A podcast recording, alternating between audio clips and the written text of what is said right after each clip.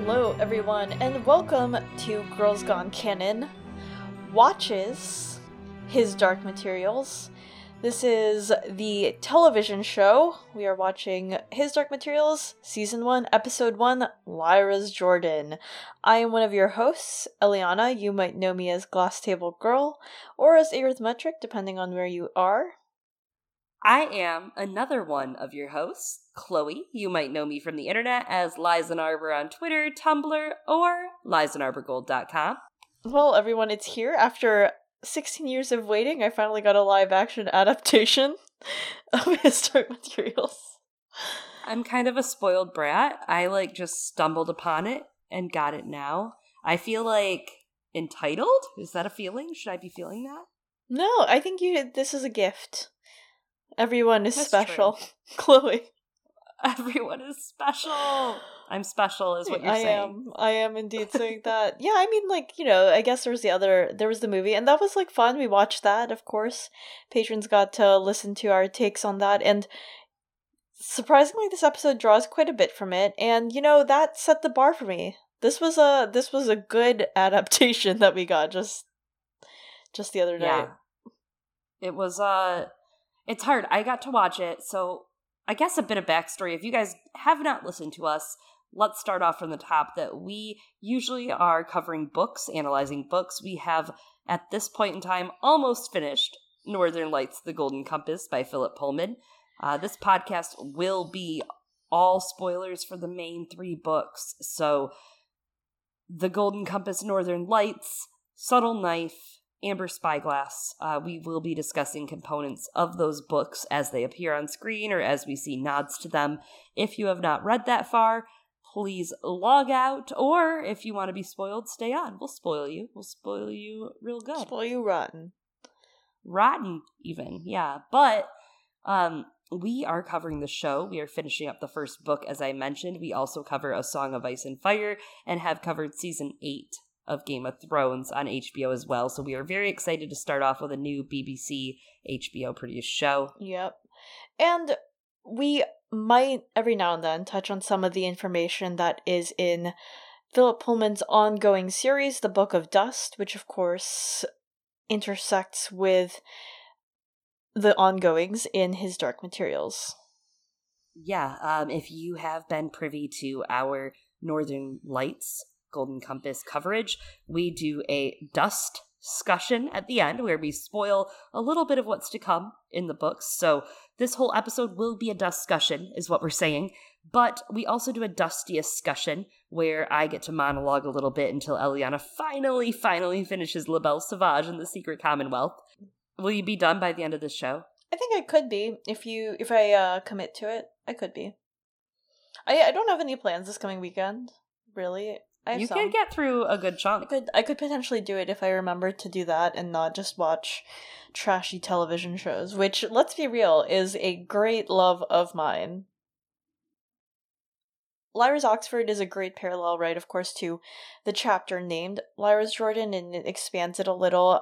User Twitagaze, uh, who, if you are not following and you are a big fan of his dark materials, whether it be the books, whether it be the television show, even though it literally just started. But glad you're like on board if you have never read it and decided like you're in. This is it for you. You're in love, right? You have to be following Twitagaze. They are one of the premier, I think, uh, sources for information about his dark materials.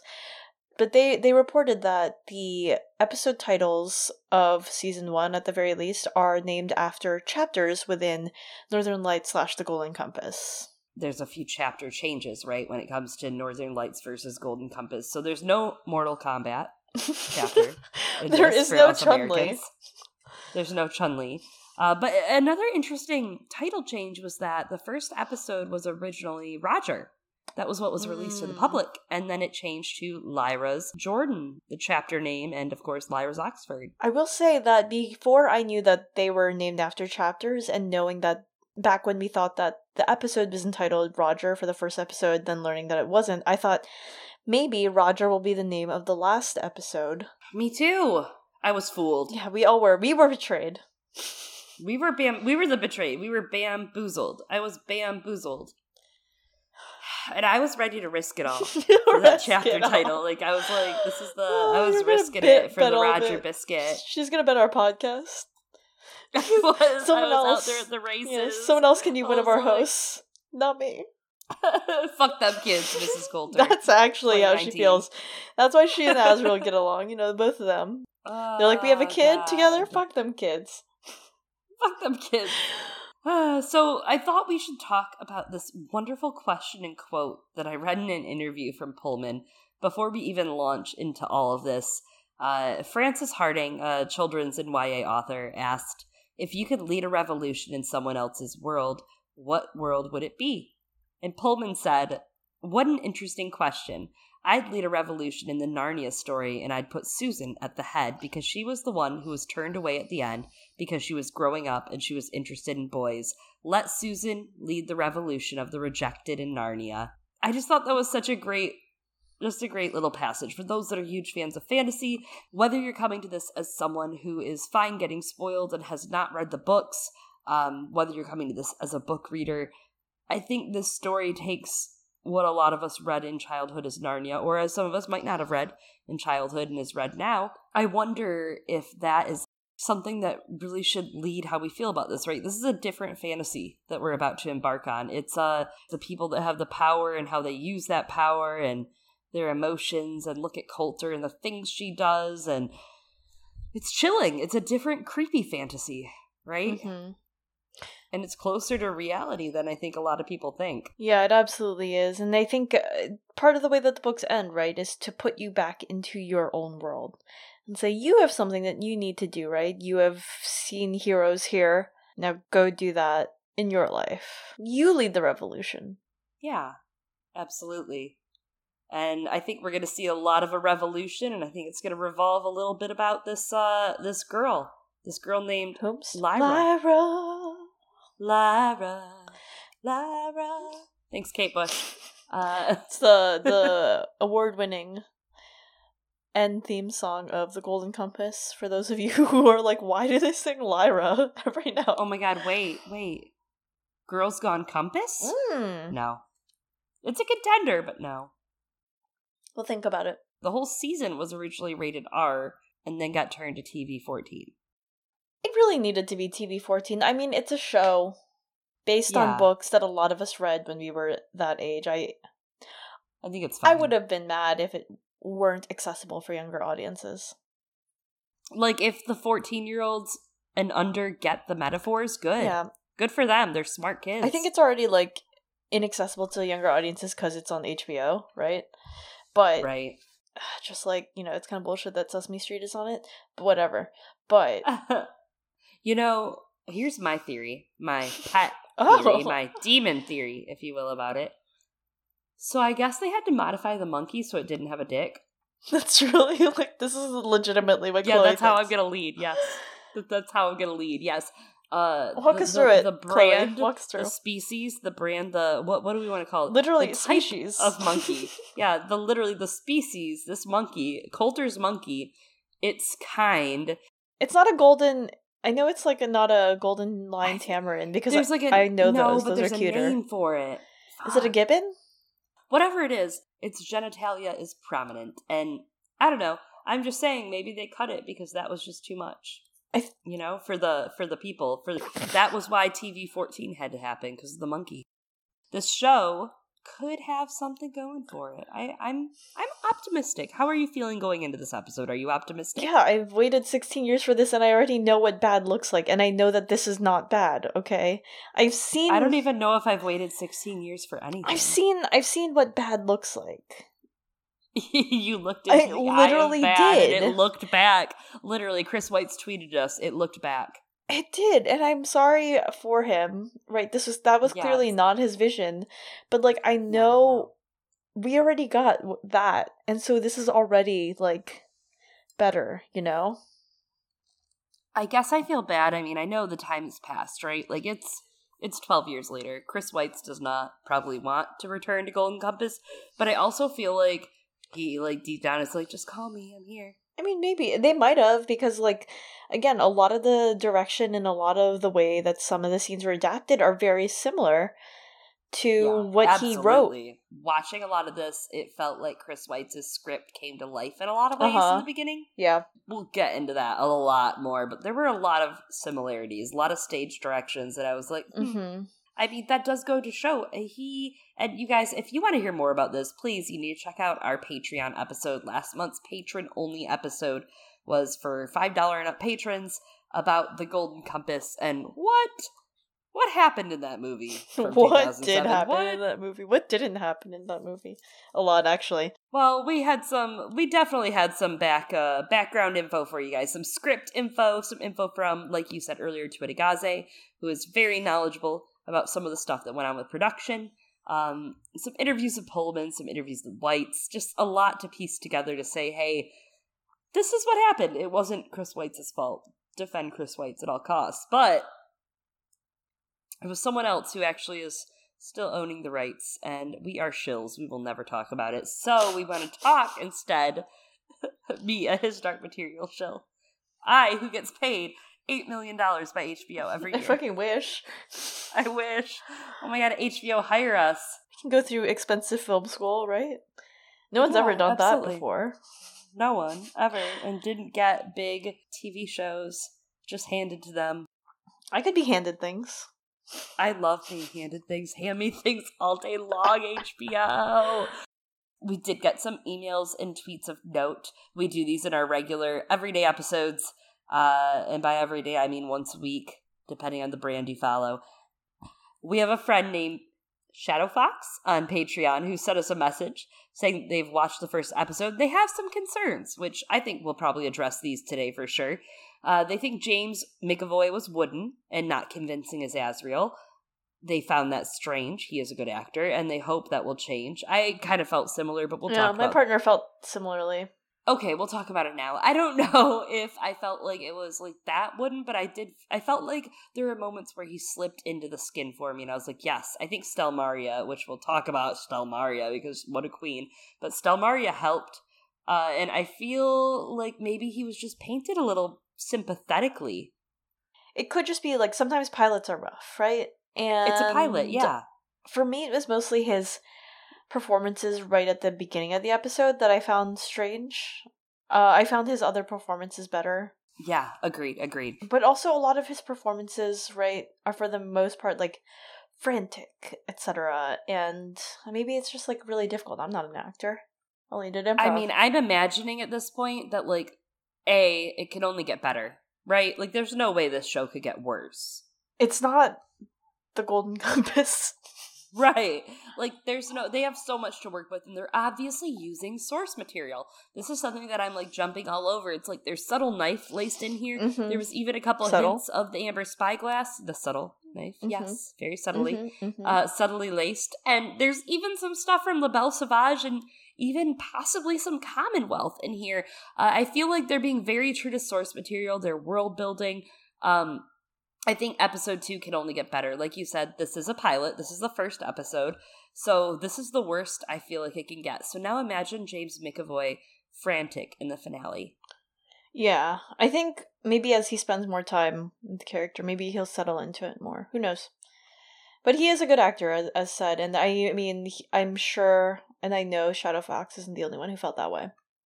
Uh, Shadow Fox said they felt that they tried to set the story up and jumped about, and sometimes it knocked into itself instead of flowing, and that it could just be first episode jitters. I'm really hoping so because the preview looks really good, and that there are definitely several differences from the books. I did mention this on our regular His Dark Materials podcast for Northern Lights and Golden Compass in the last episode, episode 7. Uh, there are differences, and they aren't that egregious. I, I, I kind of understand too.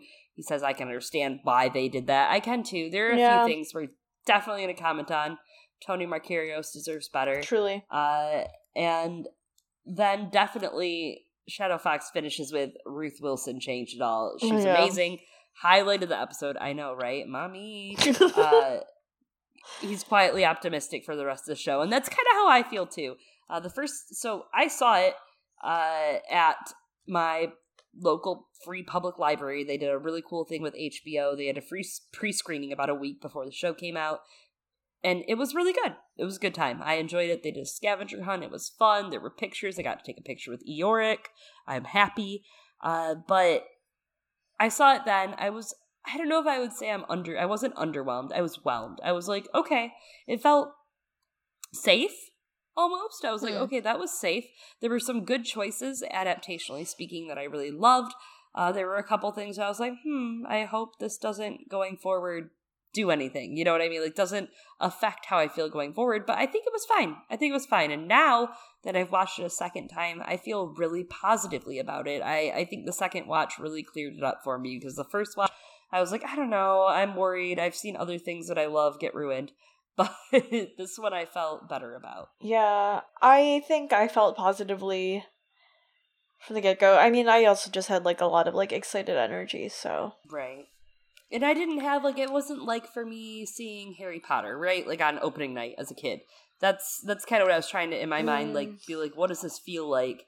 Um I didn't get that excited that I was excited excited. I was excited, but I wasn't like brimming. So I think that might have affected it too. The second time rewatching it and thinking about what I was going to actually say tonight with you, I was like okay, I'm into it. I'm I'm really into it. I already had like a lot of things to say that I was excited to remark upon as I was watching it the first time through, and oh yeah. we're gonna obviously get into that in a bit. So, um, we have a few more comments we want to get through though. Uh, Fanny and Mass on Twitter. I'm Lee Scoresby's less favorite daughter. Had to read her name. Appreciate that as I'm repping some Serafina Pekkala love right now. They said they really enjoyed the episode. One little tear evidenced my emotion for Roger when he shouted to Asriel. Mhm. Big mood. Uh, such a pure little boy. I love him already. Yes. Yes. The, the Egyptians are everything I hoped for and more. Yes. And I Mhm. even liked Marisa as a character. I trusted her. Oh, yeah. Uh, Yeah. I, I felt that They did a great job of delivering her. Um, to me. Wow. There's that. There's Roger. I actually now have some have some thoughts about Roger, thinking about this and the, the way that they played him in this episode and what it could mean for later episodes, Yeah. which I didn't expect to think of, to address until this moment. So, more Roger thoughts, right from Third Eye Crow yeah. at Heisenberg Goat on Twitter says really enjoyed that first episode great cast the bar stewards haven't nailed it with roger Yes. his cute innocent stupid face is bound to make me cry it's guaranteed yes i love how they always give roger like a cute so stupid cute. face The It's nose on best. the last Ugh, one. The nose just and wanna the pinch- compass.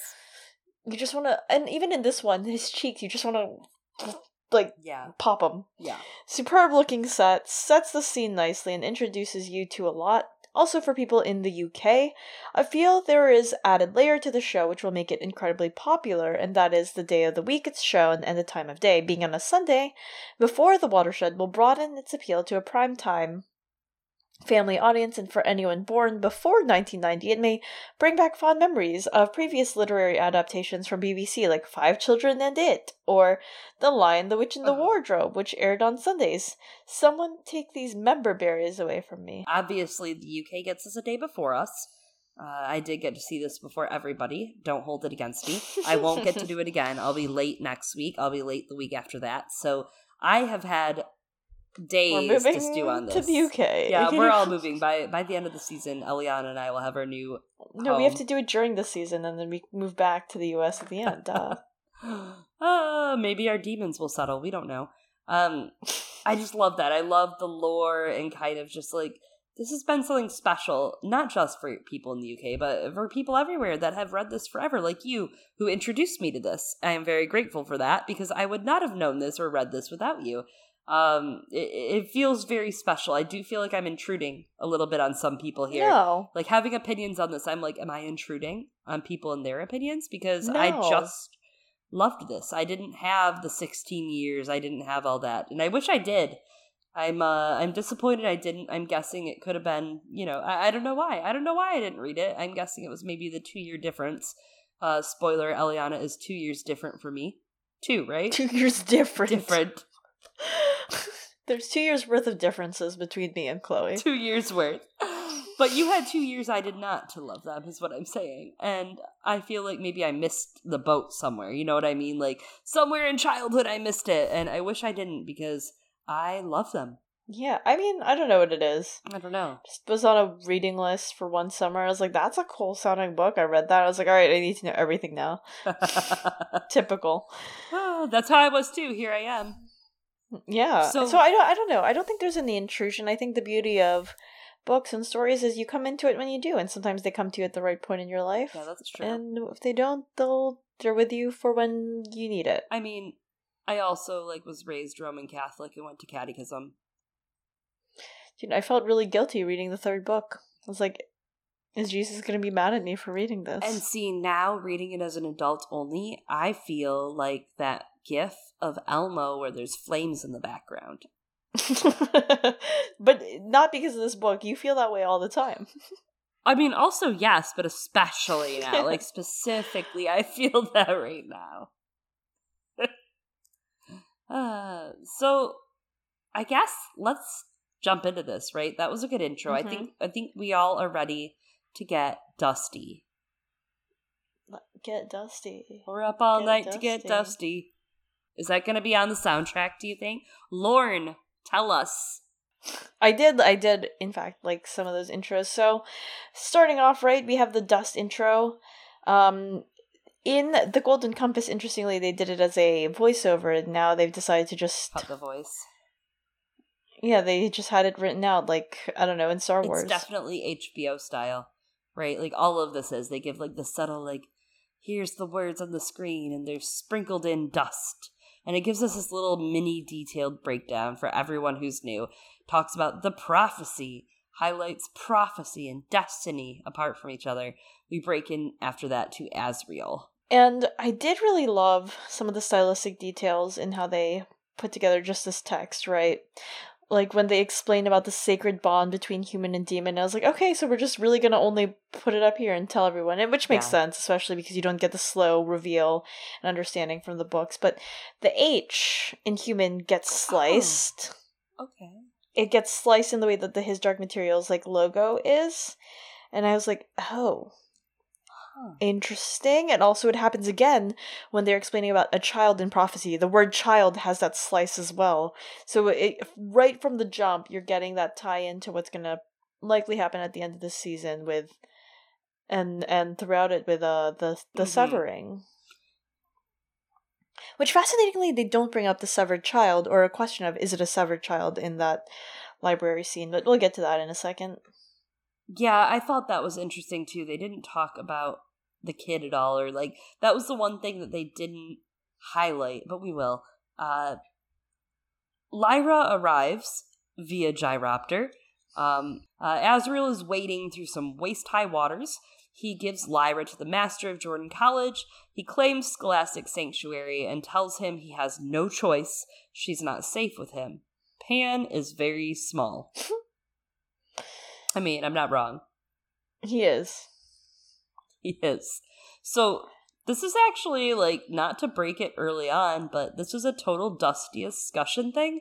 This is like a little spoilery. Um I can't believe that they put in the very first scene a huge spoiler to the series. Not a huge spoiler. I mean, you know she got to Oxford somehow. Like we know Lyra ended up there. That's like a we know. yeah yeah there is some context to this that I won't spoil, but there's dialogue from one of the books of dust, La Belle Sauvage. Uh, there's a bunch of Latin. I don't think I can pronounce Uh, Latin. Do you want me to well. try it? You want to try? Yeah, sure. Everyone, I didn't take Latin. I took two other Romance languages. Neither of them were Latin. So we're gonna do this uh, uh, best I can. All right. Secundum legem de refugio scholasticorum protectionem tegimentumque huius collegi profilia mea lyra nomine roposco. Look after her. Scholastic Sanctuary for this child. For my daughter, Lyra, as I said. She's not a scholar. You'll have to make her into one then, won't you? Bye. That's literally it. That's what Asriel does. And then he comes Not back later in this episode and says, Money, please! money. Where's my money, Daddy? That's literally. Oh, that's God. Literally, literally what Asriel Money, does. please! He's like, here's this prophecy, baby. Ah, but no, like really, that is what happens. So um, I loved that. I love that they kept it in. Obviously, adaptationally speaking, they cut a couple characters involved in this moment. Uh, I will detest them with my little petty heart till the day I die, but I understand why they did. I would have done the same thing. However, there are other opportunities they could have brought those people in, and we'll talk about them later. But first, we need to speak about Lyra and Roger because next they introduce another super, super just like iconic thing of Lyra and Roger. Yes. Just tomfoolery. They're causing trouble around Oxford. Lyra's jumping in the housekeeping area and messing things up. They're disruptive. We get to see Oxford. It's pretty. It ends with them drinking wine in the crypts. They uh, chat about demons dying. They chat about demons settling eventually mm-hmm. into one form because right now children's demons change, right? They change until they settle. Uh, the transition's great too at the end. there's a splash of wine from Lyra's mouth and it transitions into another scene in the north with snow. Overall, a great Roger and Lyra introduction. I feel like we understand her and Roger's relationship in the yeah. episode. Uh, combining this scene and the crypts actually was a great idea.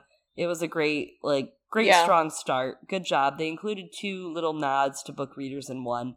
For how fast the episode was, right? Like, I feel like the pacing was a little weird sometimes and fast, but it covered four chapters of the story, and I feel like we got our worth out of those four chapters. I feel like we really did. Like, we spent sufficient time with every relationship that we were shown. We had a lot of the important parts, and they were given, like, some time to breathe. Like, maybe not a huge amount, but I think that it was good, and it, like you said, it established the important parts for example, like as you said, Lyra and Roger's relationship.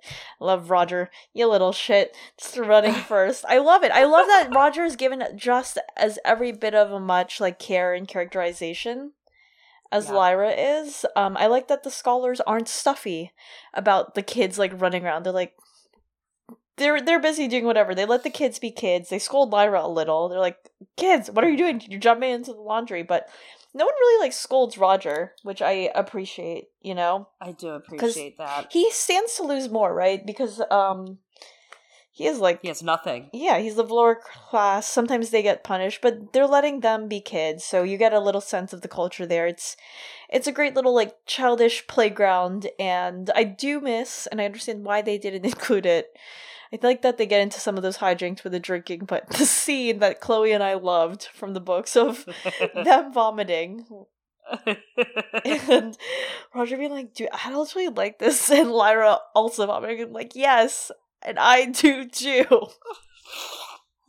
That's my daughter, dude. Yeah, we didn't get the thing of the demons and the coins though. In the Mm-mm. I was uh bummed, but I kind of I don't know, maybe it's the Song of Ice and Fire Game of Thrones thing, but I was just like, at least it happened. It's probably not even that important, right? Yeah.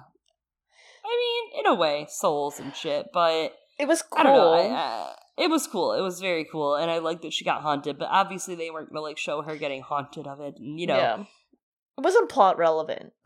It'll be in our hearts. Yeah.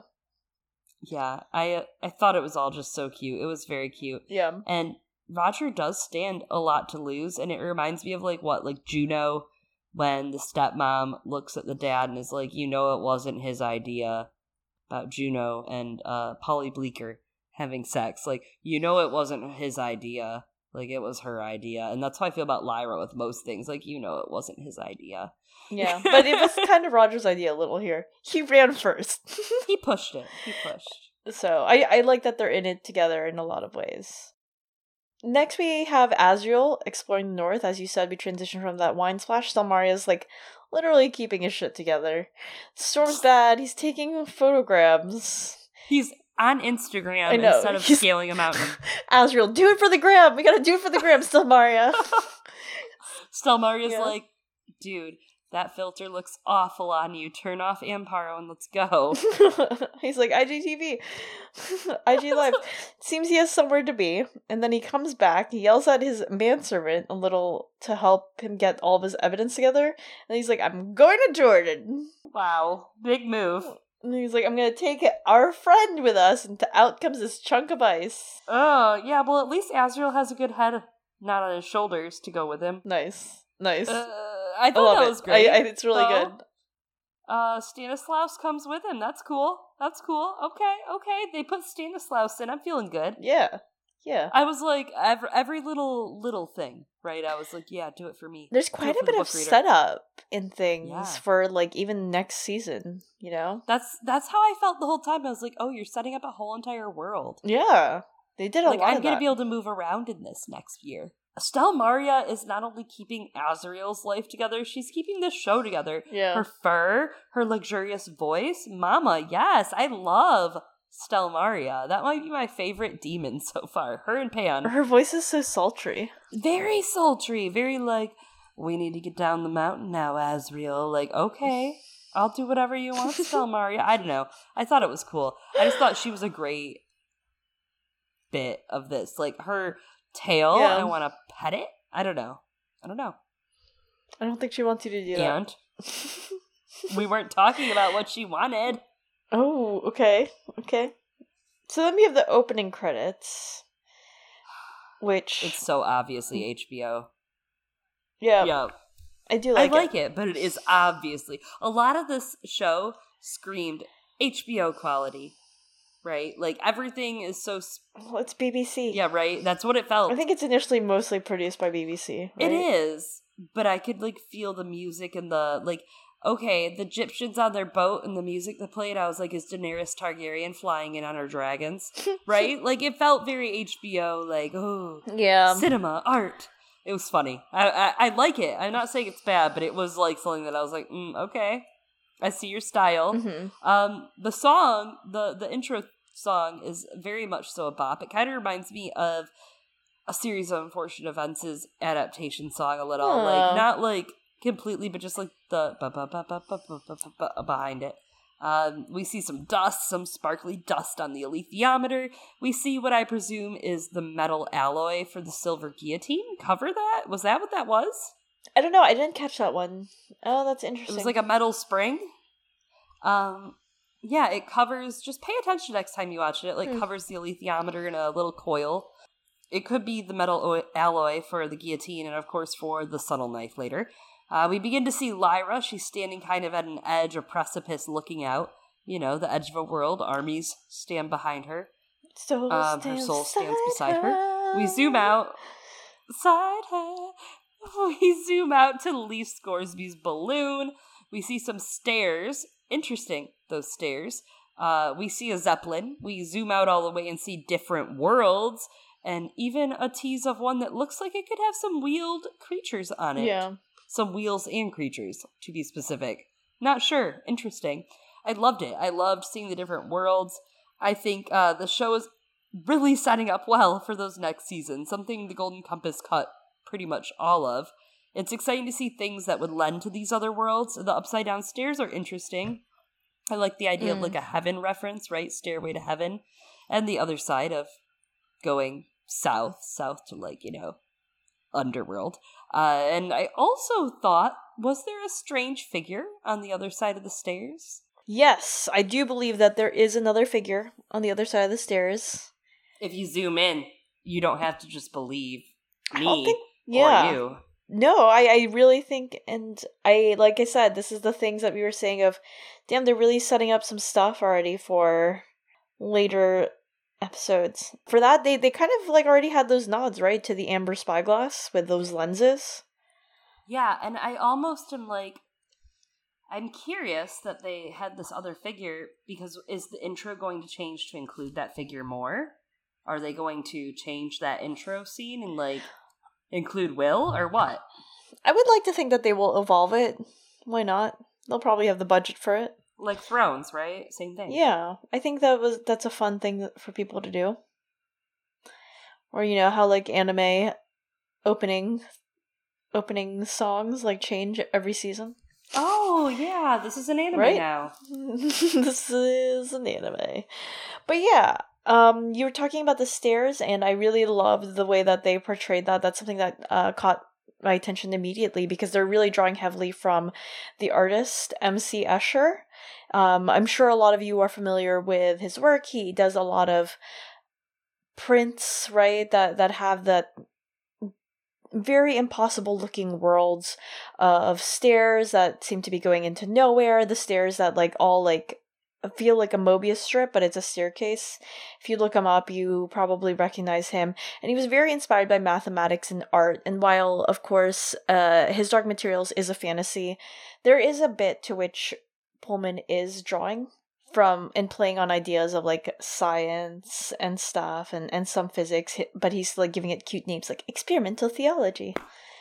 and you were talking a little bit about like that heaven and hell stuff, and MC Escher uh, was also greatly influenced by Hieronymus Bosch, who is another artist famous for a triptych depicts also uh, the Garden of Earthly Delights, and on the one of the the panels right is hell, and Escher did his own take on it, and so I think that there's something really um poignant about pointing to Escher, who a lot of his artwork was also inspired by the Alhambra, which um, has a lot of towers. They, a lot of them are called the Torres del whatever, insert thing here.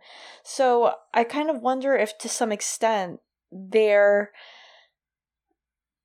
depiction of what Cittàgazze will look like is inspired by MC Escher. I mean, Cittàgazze is somewhere in between like kind of ancient but also really advanced in terms of like their technology because of their their magic and experiments so alhambra of course heralds to that with the mediterranean um vibe but also was a place of incredible art and you know bringing all of these together could make for some really great inspirations for how they portray all of that then you have all of those different worlds and then they all like become stagger along each other. I love that scene, and they become like wafers and yeah. turn around, and you see All them skinny.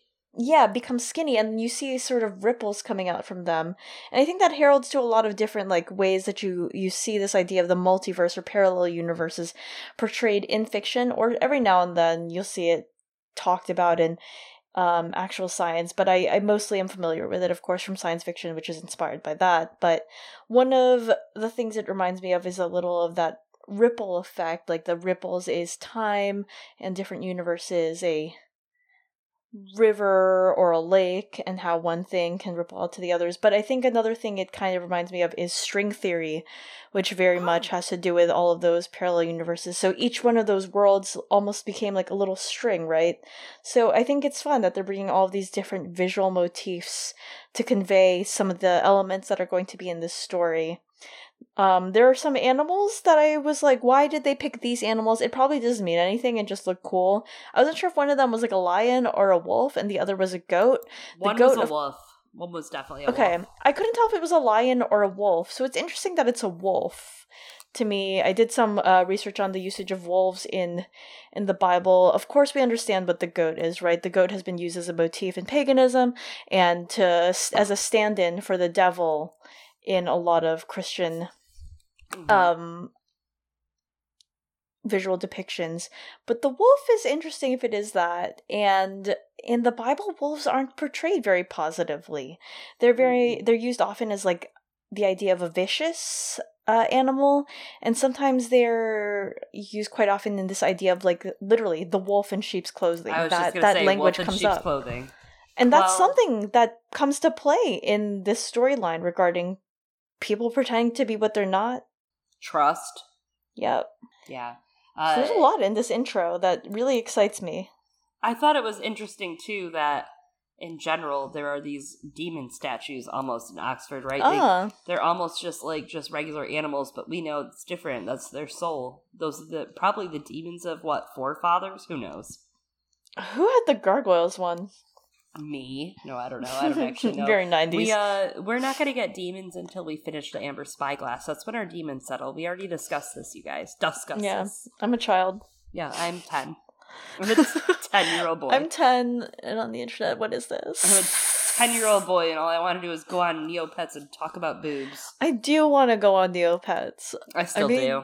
An old coworker a Neopets account. I was like, this is it Kyle, this is your Neopet now, and I think that Neopet's dying. Mine is like my my uh Neopets that I have left is like Chloe loves Alex or Aww. some like ex boyfriend name. Oh, yeah. I don't remember mine. I wish I did. I'm worried about them.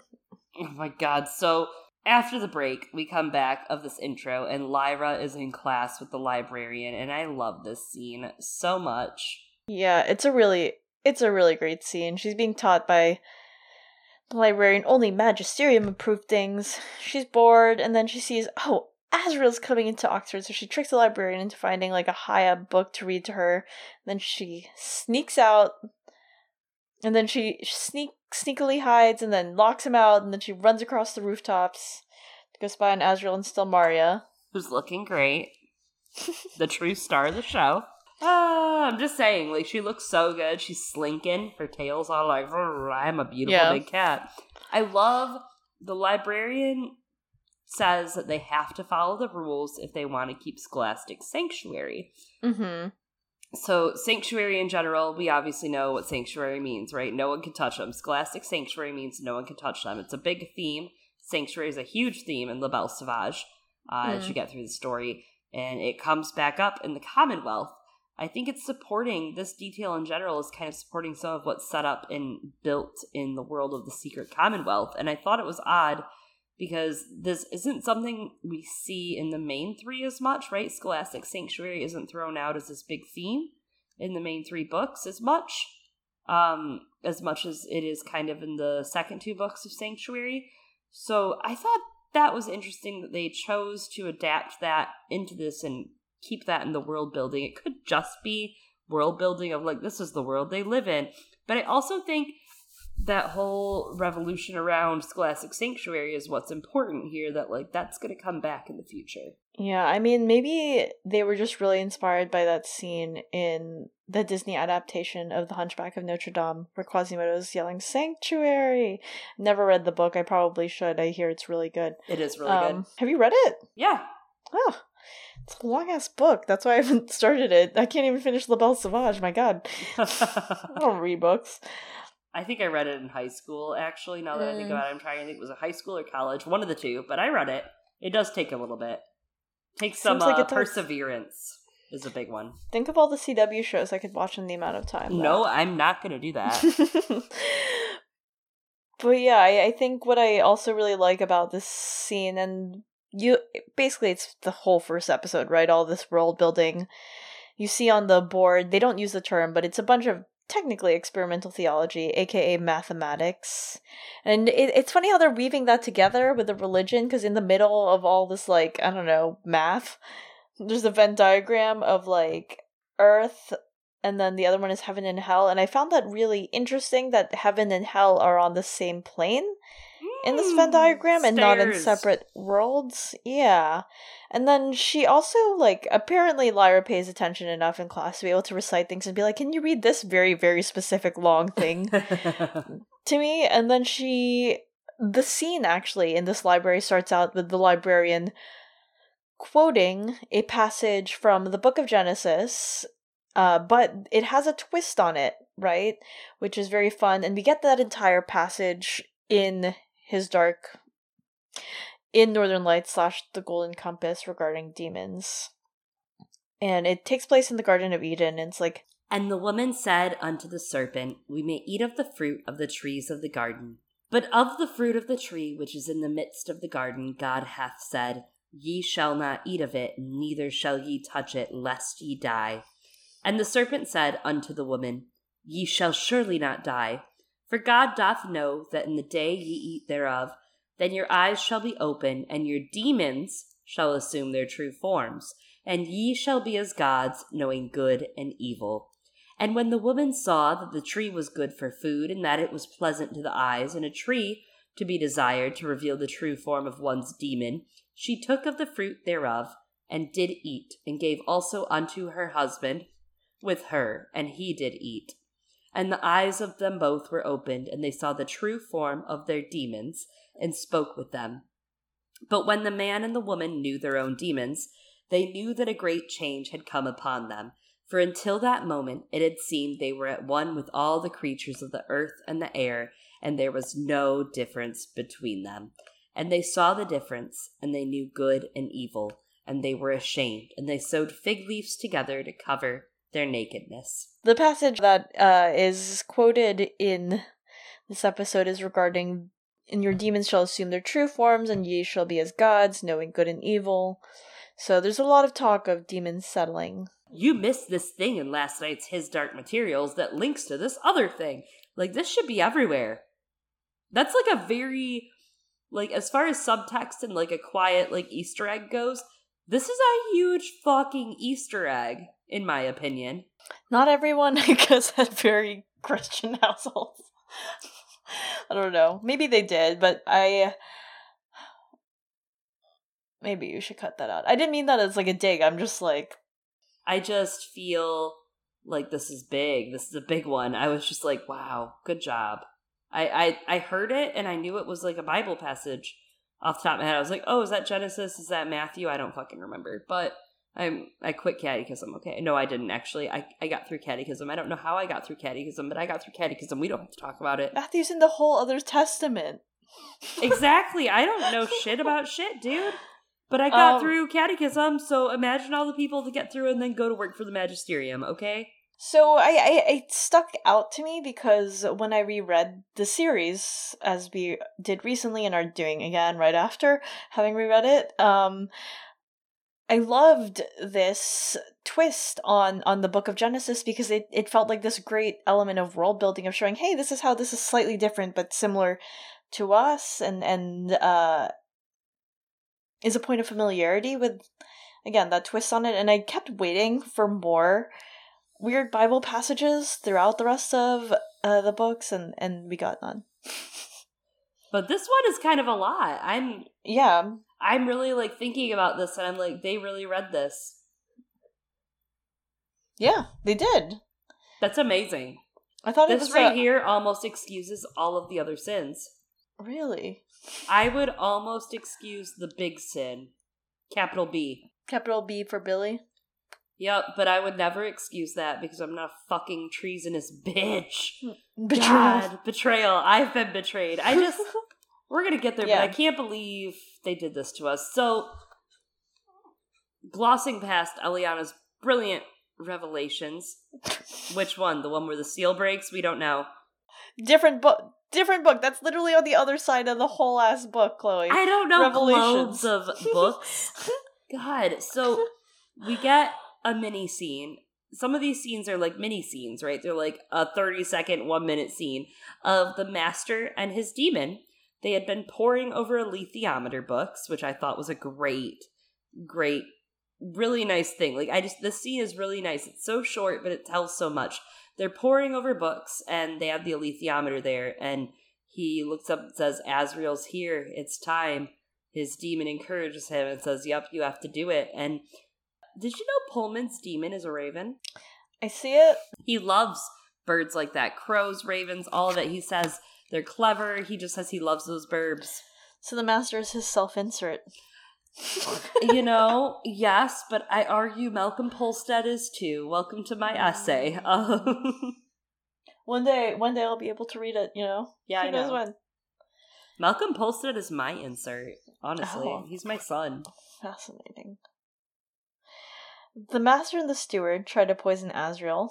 Lyra and Pan watch from the window, and then when Asriel comes in, he's totally about to drink it. Yeah, idiot. and then Stelmaria says some like sassy good stuff and lays it all down luxuriously, and then Lyra jumps in, b- breaks it on the ground, and Asriel's like, "What?" And then he shoves the wine bottle out, believing her, right? And they're like, "It's poison." Lyra's waited to speak with him for a year, and he's like, "All right, great, I have a job for you." She's like, "I don't want a job." He's like, "You have a job now," and puts her in the little fucking, like I don't know, pew. Nobody puts baby in the pew. she he does, and he's like, "I want you to listen to how everyone re- reacts to the word dust, especially the master, though." Yes, specifically true. about dust. Uh, and then later he's like, "I'm not going to tell you about dust." bitch. Um, I I kind of liked how he was cruel ish in this. I don't know, not cruel, but I liked that he was like not sweet to her or anything. Like uh, the sympathy cut itself, right? Like so we saw Asriel in the first scene. You feel a little sympathy, like this guy's doing the best he can for his kid. You see Asriel later, and you know what I mean, bitch. um, what we as an audience are presented in this TV show is different from what we as a Girls Gone canon know. Okay. so he's presented a little sympathetically in the beginning of the episode, and here, like, it just shows he's kind of a dick. He's a little mouthy. He's all like, Bleh. but I don't know. I don't know how I feel about James McAvoy overall still, but I do think this was good. I think that his acting from here on out was definitely good, especially second half of the episode. I think was good. Yeah, it was way Um, better. I loved Lyra said ain't, and she said it like perfect. Like uh Dafne Keen somehow said ent or ain't or I can't say it. I'm not Dafne Keen. I'm not Lyra, Yeah. but she did, and she did it perfectly. And it was just I don't know. The sound of it was good. Did anyone else feel this way? Was it just me? Because it just sounded good. She's very cute and good as Lyra. I think she's the right choice. I do. Yeah, yeah. And when I heard that she was cast in this, I was like, clearly they're casting her as Lyra, and it, it's a great choice. Duh. Um, you know, I wasn't mad. I know a couple people were like, eh, they couldn't put her in the closet, but I wasn't even mad about the closet in this, like not being in the cupboard thing. Who gives I- a shit about the closet? I so like I have the vision in my head of her falling asleep and the perfumed, uh, poppy perfumed air and like her falling asleep in that closet amidst the robes and Pan waking her up. I see that in my head, but I'm not disappointed. I think it was fine changing it to the window. I get it. This is something that would save you like two whole minutes, dude.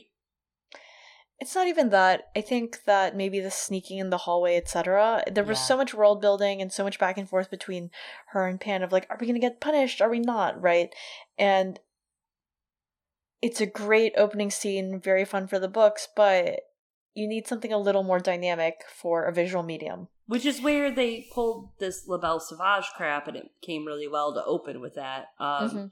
I mean, the whole idea, uh, I, I would argue, like, the whole idea obviously is that, like, it's the anti Susan, right? A girl's in a closet overhearing conversation she shouldn't. Mm, Um, it's interesting. very nega Susan, and I get that the way he goes the story, he wants to disprove that, as we said at the top.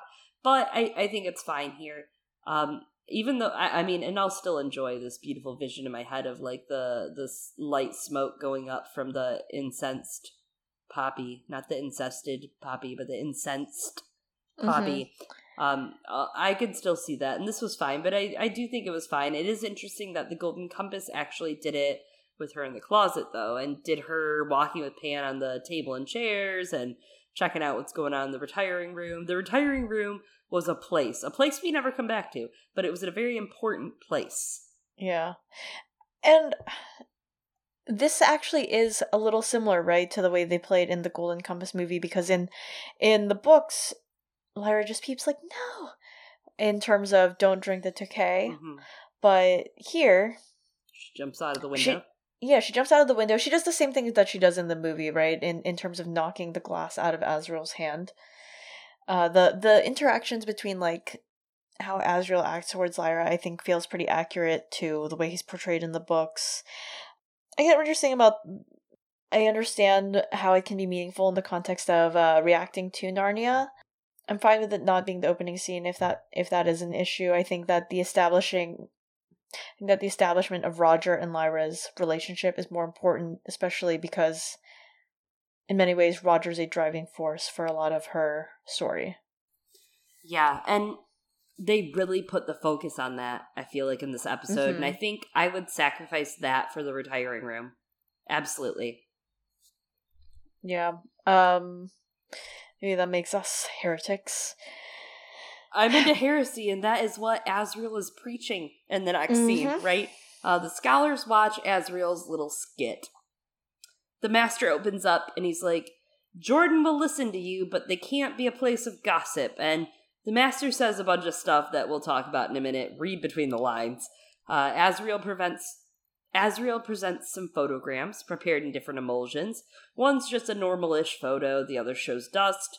Asriel uses it as proof that dust is only attracted to adults in the photo without explaining it, which we'll talk about as well, like the Magisterium has been theorizing. He shows them the Aurora, and there, there is a city within it in that second emulsion, which puts the scholars in an uproar. Which actually, I was happy about that, very much so, like Yeah. the books. Uh, Lyra is sitting there watching that beauty of that city, and I loved that in my little shipper heart because Mhm. she was like, "It's beautiful," and I was like, "You have no clue what you're gonna find there, Lyra." No clue. Aww. You're gonna find a, a family and a home and not. You're also gonna find horrible things. Anyways, so the master tries to shut all this down. He's like, this is heresy. And Asriel pulls out his final card. The head rolls. It's Grumman's head, to be uh, frank. Stanislaus Grumman's head rolls. It's here. He blames the Magisterium for Stanislaus's death, which is kind of a big boss move. And he's like, Grumman was fighting for true academic freedom, that which the master wanted to silence, and that you need to fund me so I can keep researching. And then he says, and I thought this was very interesting the way it was phrased Who will stand against me? Not with him, against him. Mm. Very smart. He played that well. This is where I thought James McAvoy really shined. Um, Yeah. there was a lot of read between the lines on the speech of the master. It, it sets up for future books as well, with the magisterium placing laws around scholarship at Jordan. I thought the scene was just great. I think the tone was right. Uh, they cut some of the stuff. I don't know how I felt about cutting it, but they did enough world building that it didn't confuse me. It felt pretty sacred and pretty good enough straight. I'm not mad about that cupboard change, like I said, and I know there's some deeper stuff we can go into, but I think it was a good, solid scene. Yeah, yeah. And I mean, there could have been some more Panserbjørn mentionings, but I just like the word Panserbjørn. There was no Uh, Palmerian. That's a good point. That's Hmm. true. He wasn't there. Um so this isn't really the case in the books, but I do like the line of Asriel saying that he brought back Grumman's head as befitting a scholar of this college, and he stresses that since we saw at the beginning of this episode the heads uh below below the college. So I think that was a good tie-in and strengthened that world building. It's also kind of weird to me though. This is something that grated me and it's really not a big deal but that the photograms that he shows them are in color here because Asriel like makes a point. He's like these are standard silver nitrate emulsion photograms. And like in real life photography standard silver nitrate photographs were like some of the first photographs right? Not the first but some of some, some of the first ones. Maybe it is the first i don't know. Uh ignore my like whatever. Anyways and frequently they aren't usually in color. If you look them up especially a lot of them are in black and white because silver obviously doesn't necessarily have other colors. They can be colored right using other dyes but those aren't from the silver. So no Asriel this is not a standard silver nitrate emulsion. That's all i want to say. That's what i wanted to get off my chest No, that is kind of like once you've explained it to me, I'm like, yeah, okay. But I get, I get. I mean, just in real life this is a real life thing but this isn't real life. It's just fantasy caught in a historic materials slide. Um, no, I don't know. I mean, okay, Jack Thorne has invented some other things that were a little weird, so maybe we could chalk it up to that, right? Like Delphine Lestrange Voldemort riddle. What Have you read The Cursed Child or even the wiki? No, I haven't yet. I have the book that I'm tell myself I'm gonna read one day. Um, let me just save you the tragedy. Don't do it. Bellatrix and Voldemort have a baby. You're I've heard that part. They time Yeah. travel and try to fuck up Scorpio and Severus Albus, whatever his name is, his life. Um, they try to save Cedric Diggory. They don't win, obviously. It's it's a thing. But I'm just kidding. Uh, the rest of this is decentish. But that is kind of like a Pullman said in an interview once. somebody asked him, "Do you do a lot of research?" He's like, "Of course I research, but research needs to stay background, right? Like you don't write about the research; you write as if your character knows the research. Like you use the research when you write; you don't use it to define your work. Then it's a textbook, is what he says. Um, Jack Thorne didn't do the same here. So there's another quote that I thought was really cool here, especially regarding all of this discussion, this discussion, literally. Asriel uh, is talking about all these different worlds that are a possibility, and they're like, "That's heresy. There's only this place where Catholic people rule. I can't believe why we think this is the right choice." Um, and Pullman has said in an interview when asked about different worlds in real life, David Eagleman, an American scientist, once said, "If you look at the night sky and hold your thumb and look at your thumbnail, it's covering something like 10,000 galaxies. The amount of stuff up there and the number of planets is infinite. It's not conceivable to me that there isn't life somewhere. I love the idea that he thinks that through all of his things. All of them. Hmm. That illustrates this. Of possibilities just always floating out there. Eliana, will you talk about one of my favorite not canon scenes, please? So this is like actually one of my favorite additions to so good. this yeah, to the series, to this episode, to what they're doing here, where the gyptians throw a ceremony, right, for Tony Costa. Ma Costa gives him like that hawk ring because his demon settled as a hawk and presents him, yeah, like a debutante. And His little brother Billy, who's a precious cinnamon bun. He has like almost no lines, but I know He's gonna know die in like three chapters. I was gonna say he's adorable. oh, but- sorry. Yes, that too. And uh Billy's demon apparently now is Ratter, so that that's basically confirmed. They they made a point for us to hear that. They introduce Benjamin de Ruyter, and um, I do like that he's a little more fleshed out. He asks Tony to vow to uphold the gyptian ways and to protect and uphold their morals and their people. And then Billy goes scampering off into the night.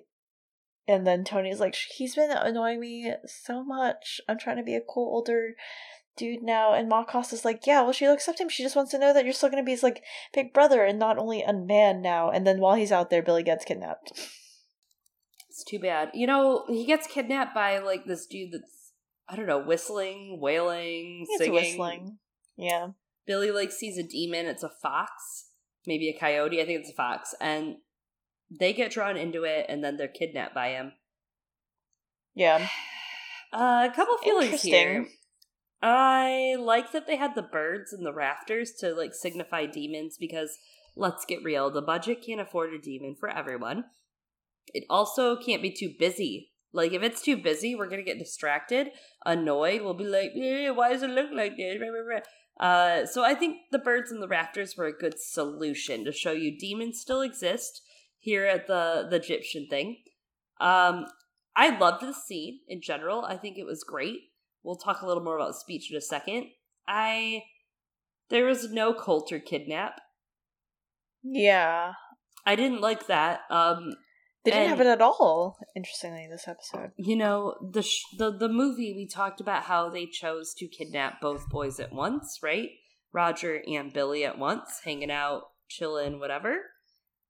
Yeah. And I thought that was like a good addition with Coulter though. It was with Coulter, but here no Coulter kidnap, which bugs me because we get it in the book and it tells us like, oh, this lady is bad, maybe hot, but she's bad. And then we get it like later on. You're like, oh, she's pure evil because Lyra's just falling for it, and Lyra doesn't fall for anything. Um, I don't know. It, it, I, I'll forgive it obviously already. Like I'm already over it. But I did note it like very heavily, and I was just like, this was a moment I looked at my partner, and I was just like, hmm, interesting. Yeah, they did the same thing, right? Like where they reversed the order of that reveal, I guess. But I mean, they obviously had to have reversed it here because we still haven't gotten the reveal that Coulter's involved in in here. But It's important they to me that. to have that first. Like, it's important because then you go into it knowing she's bad and Lyra doesn't know, and it's like Lyra has a little bit of a betrayal. Then you find out it's Coulter. Like, you know who she is finally, and you're like, oh, it's her mother. yeah, there's uh there's that irony that comes with knowing that Mrs. Coulter is the one that is kidnapping the kids, and it kind of heightens the stakes for Lyra being with her the whole time. But maybe I don't know. Maybe we're just wedded to this idea, and there's a benefit to doing it the other way. We're gonna see it play out. We've seen it play out one way, and you know, the Golden Compass movie was not the best execution of it. So Right, right. Who knows? Maybe we'll feel differently in a few episodes. I don't know. Billy Costa, though. Oh my god.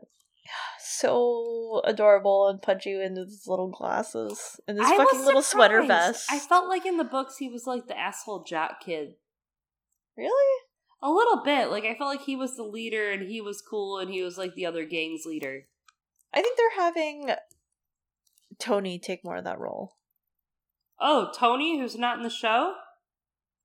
No, Tony Costa. Oh, right, right. You know, I agree. Also, I was like, is that Ezra Miller? It's not, but No.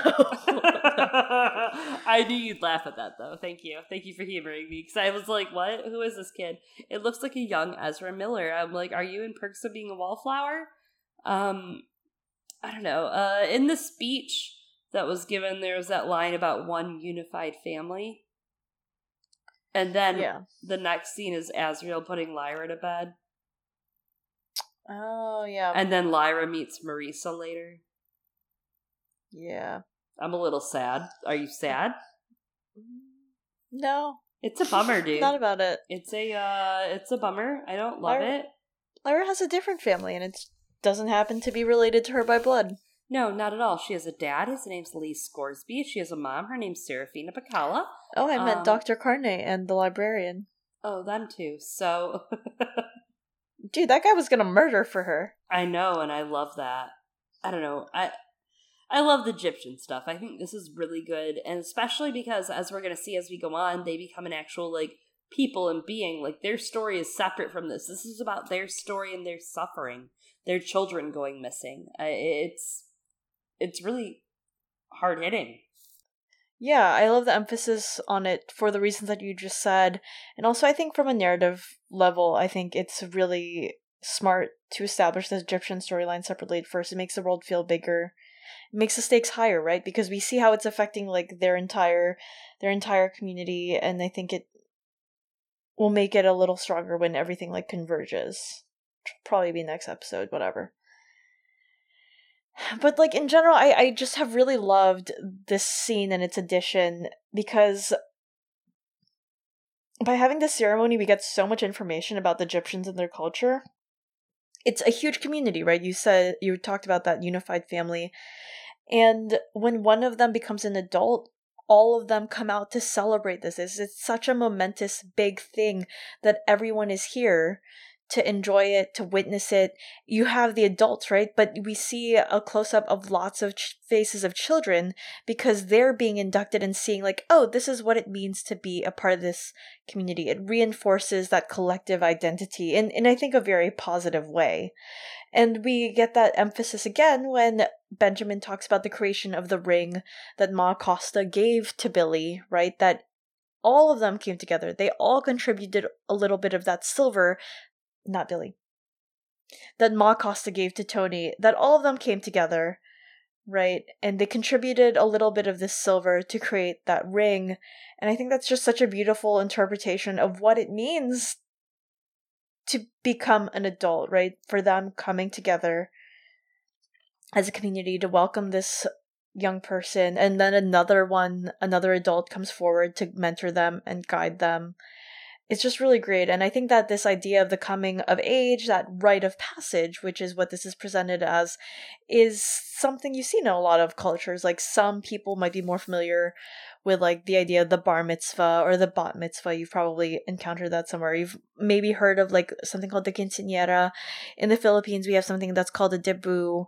Uh the quinceañera and the debu are very gendered right? Uh often it has that aspect of like a young a girl is becoming a woman and being presented right to the community um, but here that idea is flipped on its head where it's a mother presenting her son and you see that a lot of the language is similar to that idea of a marriage and i think that's part of that responsibility again of adulthood because they're committing themselves to the gyptians to their people and entering this very communal relationship with them. We do we do. And this exploration of that coming of age is a big part of Pullman's story. And I think it's great that we're getting it right from the jump with this first episode. Like the story's establishing it. This is like the first 20 to 30 minutes. It's very smart. And to quote from an interview that Pullman did, um, that was actually like some of this was tweeted out a little like around the time of this release.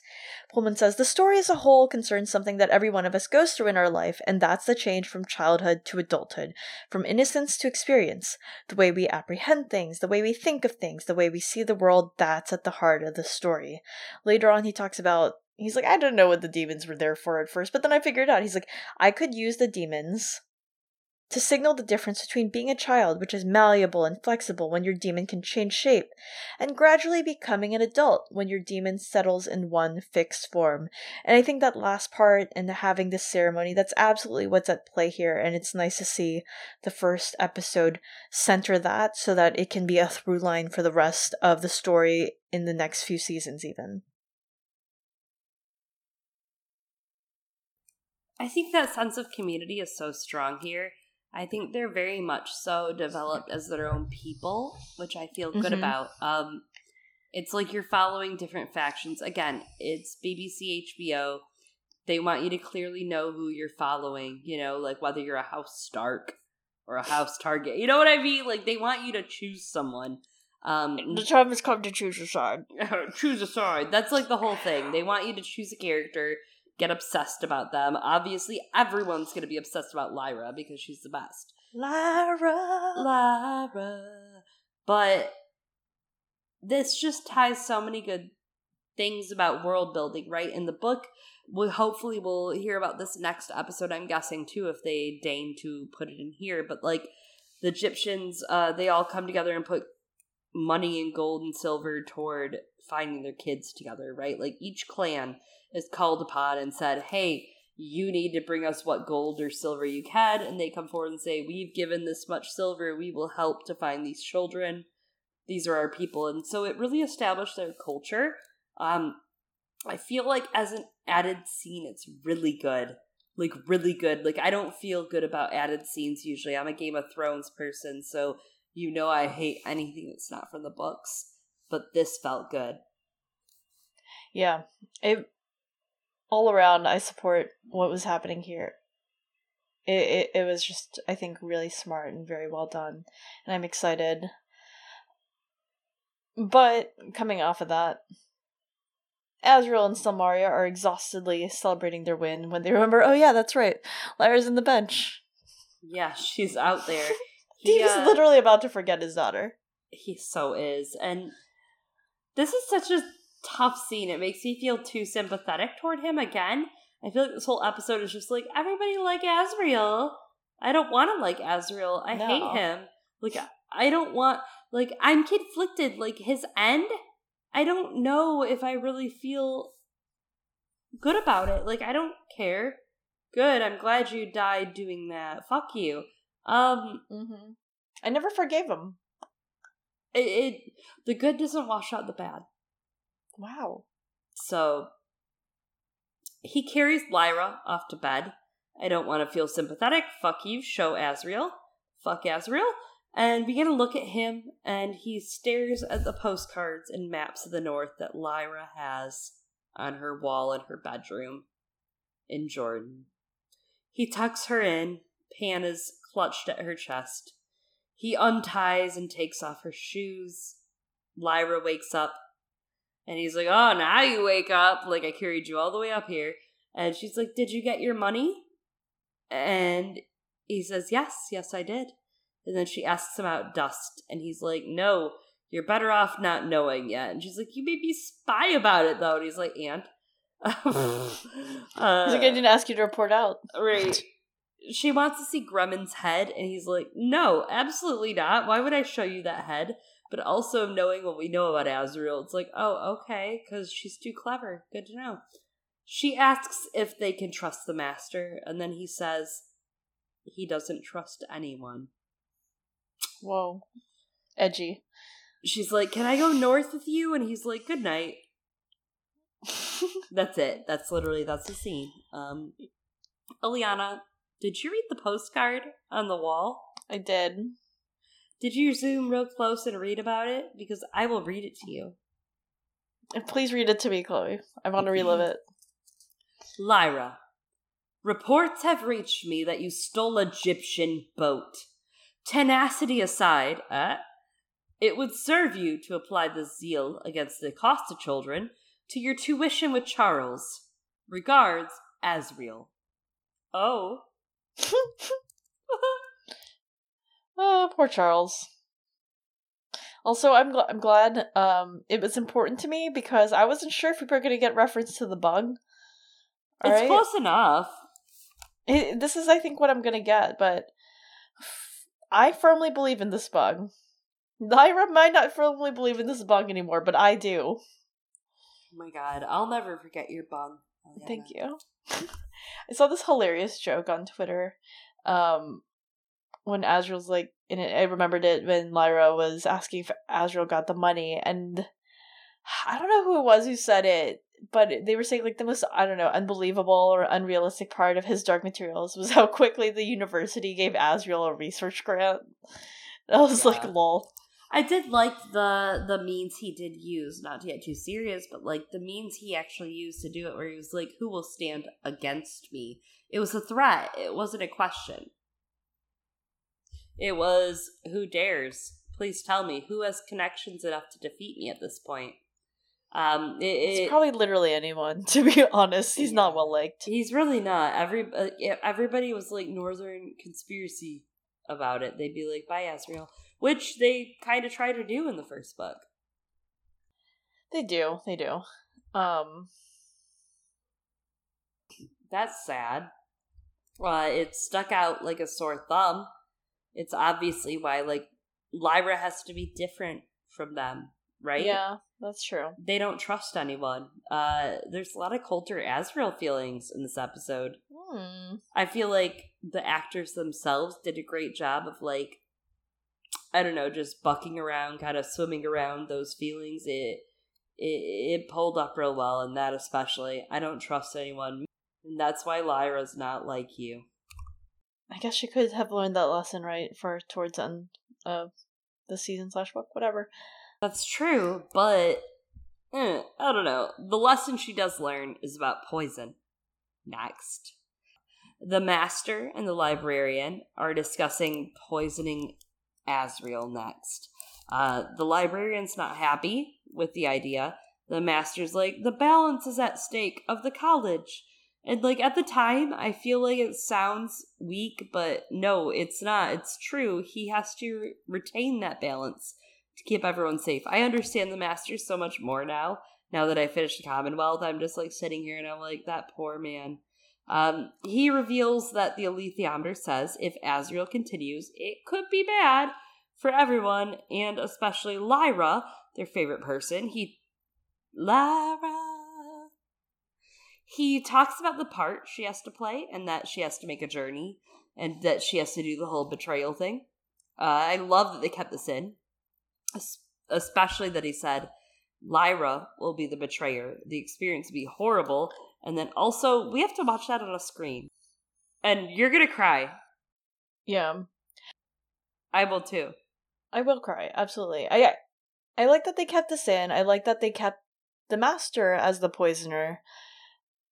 I think I think it they did a good job of he's he's got a in a mini way, right? A reverse Asriel and Coulter, he does this bad thing at the beginning. Then we see actually like no, the master's legit.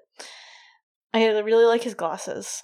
I remember the first time I like when I read realized I'm like like when I got to it in the third book when I finally realized like that was yeah. the hardest choice. He's like, do I choose to try and kill her dad to protect her? What do I do?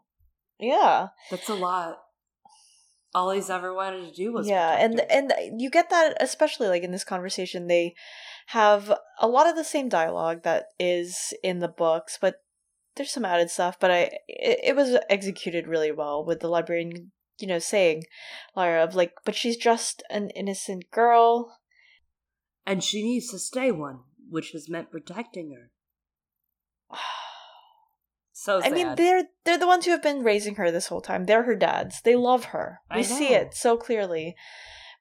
But and what I like about the language here is, you know, she's not going to be an innocent girl forever. She she doesn't need to stay one because eventually, as Pullman is saying, this is something everyone goes through. Everyone has to grow up, and the librarian insists on this. He says, "We can keep her here. We must." And then a few a few beats later, the master responds with, all we can be is scared for her and scared of her. Oh. I think it's just such a great analog for I think what it means probably to be a parent, right? You have to let them make their own choices. You can't keep her here. And the master intentionally makes that happen, right? By bringing Mrs. Coulter here to send Lyra off. He's like, we, we can't. She has to live her life. And I think that this is really very similar to the scene in Finding Nemo where Marlin has that revelation about parenting. He's holding on to the little tongue knob inside the whale, and Dory's like, You gotta let go. And he's like, How do I know it's gonna be okay? And she's like, You don't. and that's that was the metaphor for parenting, letting go of the little tongue taste bud. It's the same energy Eliana, as the scene. I'm really glad you brought me all this parenting from you. I, Yep. Find from Finding Nemo also. I mean, that's about animals and theoretically this book is also about animals. I good. I did it. This is good. I did it. You did it. Have you mentioned all this to your partner yet? No, but I will. Okay, good. So the next scene is really nice. It's a good building scene and it ends pretty high up. Uh Roger is in the kitchens. He brings food to Lyra. So Lyra updates Roger on what happened in the not cupboard in in the bench, um, as best she can, with everyone talking about dust. And he's like, "Why the fuck are we talking about dust?" And he tells her actually that Billy Costa is missing, and rumors of the gobblers. And Lyra's like, "Gobblers aren't fucking real," and she's like, "The gyptians are gonna find him. It's fine." And Roger's like, don't blame me when I get to say I told you so. Rude. That's so rude. Why would you actually write that into a script? Don't blame me when I get to say I told you so. What the fuck?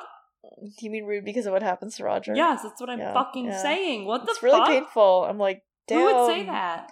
Uh, he tells her, Roger. he's like, oh, by the way, your your uncle is leaving. I was about to say your dad.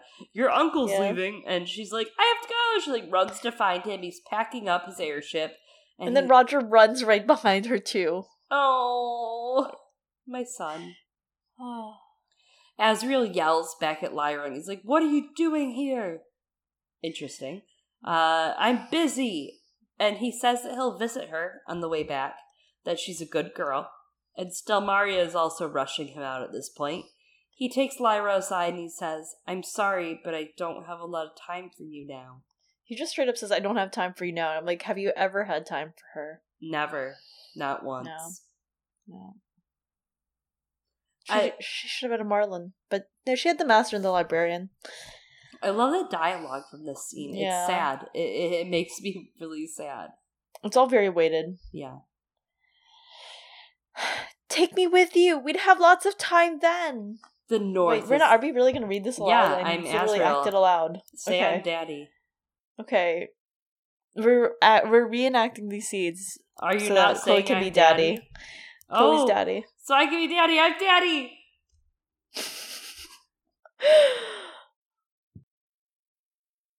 Take me with you. We'd have lots of time then. The North is no place for a child. Did it look like this? What? The airship that my parents died in. No. It was smaller oh. God damn it.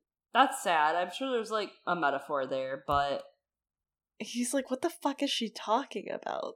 And then he's like, oh, that's right. That's right. We told her her parents died.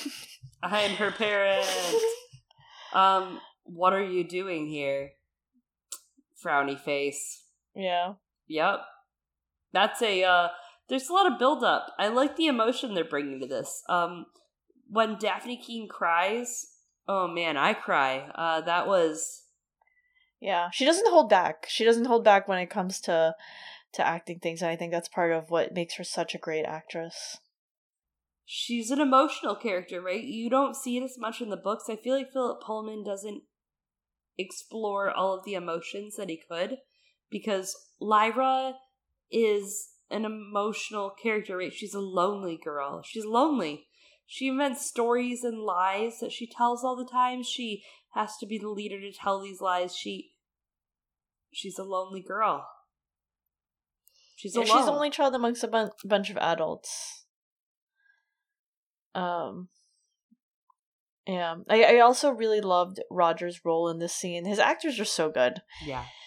If the North is like I don't know. I, I want to touch again on like if the North is no place for a child, it makes what happens in the rest of like this portion of the book all that much sadder. To see what's happening in Bolvangar, right? It's rough. It's uh They're not supposed to line- be there. it, the north is no place for a child, Asriel says, but where does he find a child? in the North. And where are all the children being taken to a place that they shouldn't be? I didn't like the closing line to this, like the the back and forth of Roger and Asriel the first time I saw it. I liked it better the second time. I thought it was a little cheesy at first, but the whole, you know, she's special. She's better than you know. Like she's special. Everyone's special. Yeah, I like that Roger doesn't give a shit though. He's like, whatever. Yeah. I'm gonna talk back to Lord Asriel, and I'm like, good for you, Roger. Everybody wants to. Yeah. Or is it just us? I don't know.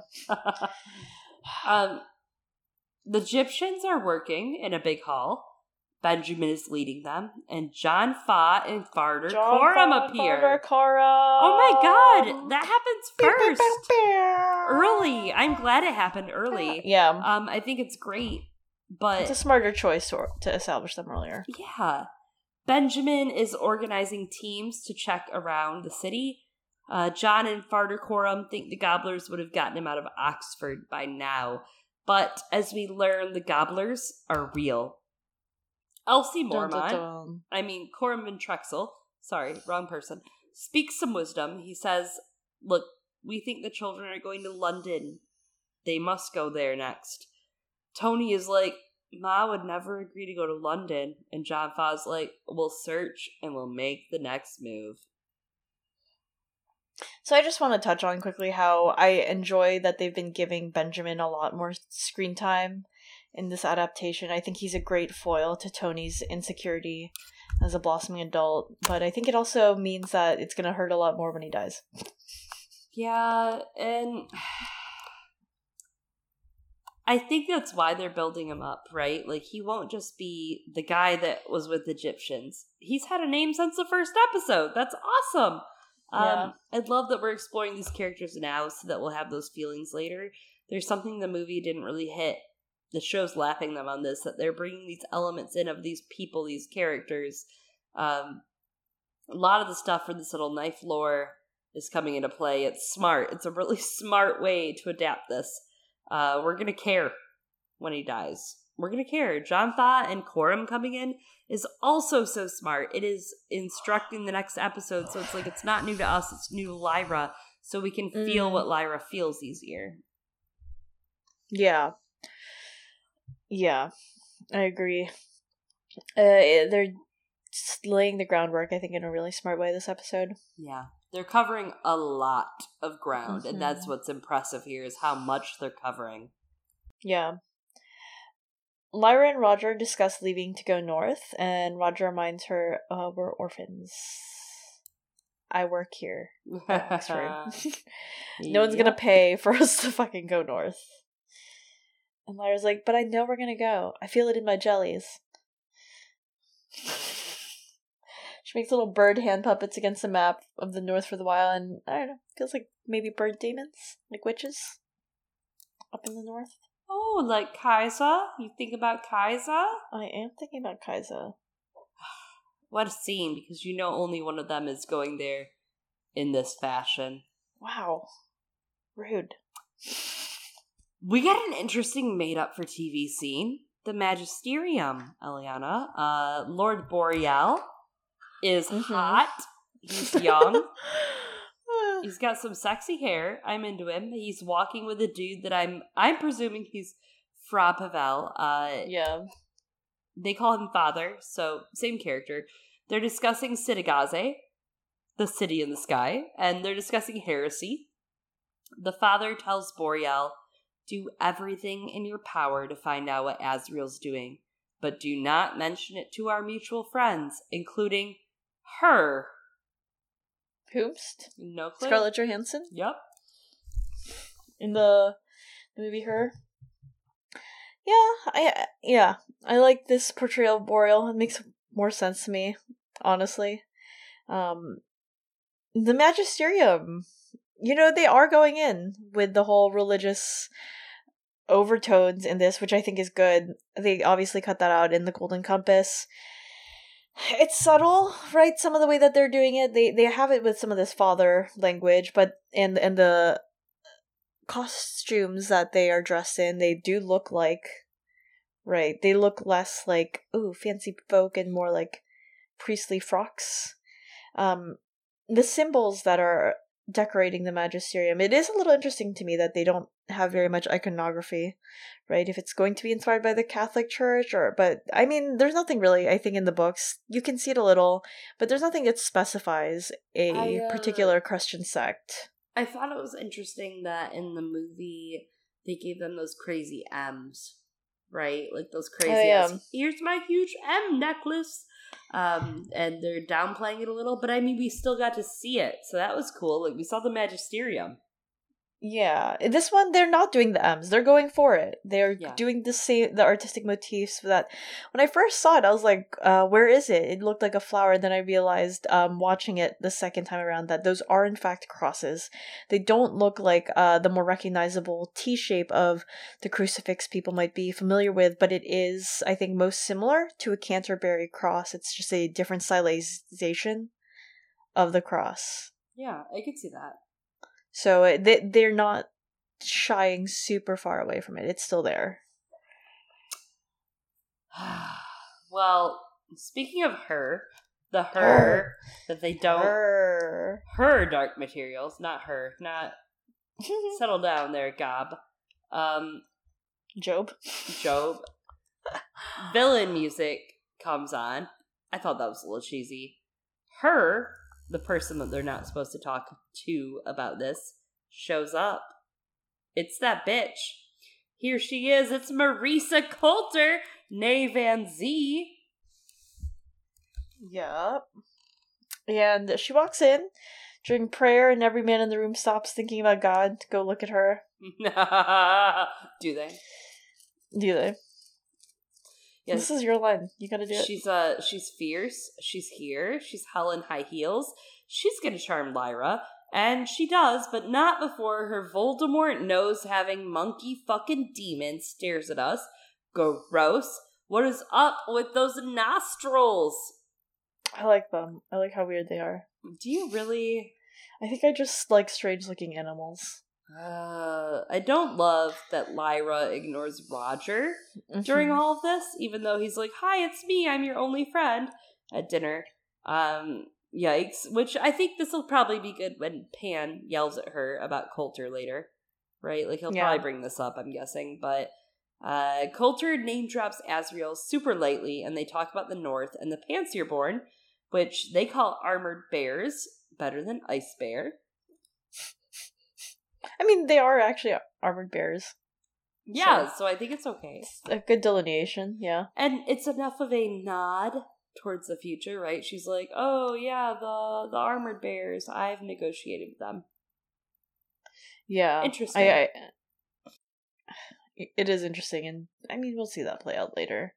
And then she tells Lyra, "I got a job for you. Uh, you're hired." Why is everyone hiring Lyra? Yeah. Well, before she didn't want that job, and this one she's like, "Yeah, word, let's do it." But also, I want to bring Roger. We're two for deal. Um. Yeah, so he can cook and clean. She offers. Yeah, but yeah. Yeah. And then Coulter's like, "We don't need that. I've got a household staff." And then finally, she's like, "All right, fine. Boy from the common hall can come." And Lyra hugs her. It's so sad. It's such a sad hug. Coulter's like, "Oh, I'm touching my daughter. I'm Yeah. holding her. This is the first time I've gotten to hold her like this." Yeah. But then she's also gonna go like do some evil. Fuck them kids. Fuck them kids. Thank you for keeping me like focused. Yeah. This is Honestly- the this is the heart of the episode, really. The the heart of the whole series. Fuck them kids. Um, I don't know. I don't want to complain because I still think it's fine. But a couple things. There was no Dame Hannah. I do wish there were a Dame Hannah. There was no Mrs. Lonsdale in this whole thing. Yeah. That was Yeah. easy, and they chose not to. They chose to adapt La Belle Sauvage, but not one of its main characters. Uh, they could have made the professor in the lesson a different person, maybe Professor Polstead. Don't don't worry about it, Eliana. But what do I know? You know, it, it's still good. I'm just saying these are easy Easter eggs. You can make any person that read the books be very impressed with you, but I guess it's not for us. It's not for me. It's not for us. Um, it's not for me. It's for the public. It's for the public. It's for the people. The villain music when Mrs. Coulter walked in. Yeah. A little very- bit much. Very March like, which I thought was interesting. They did kind of do that. Yeah, like the whole thing. I was just like, we get it. She's bad. Uh, you could have just shown the scene where she kidnapped the kid instead.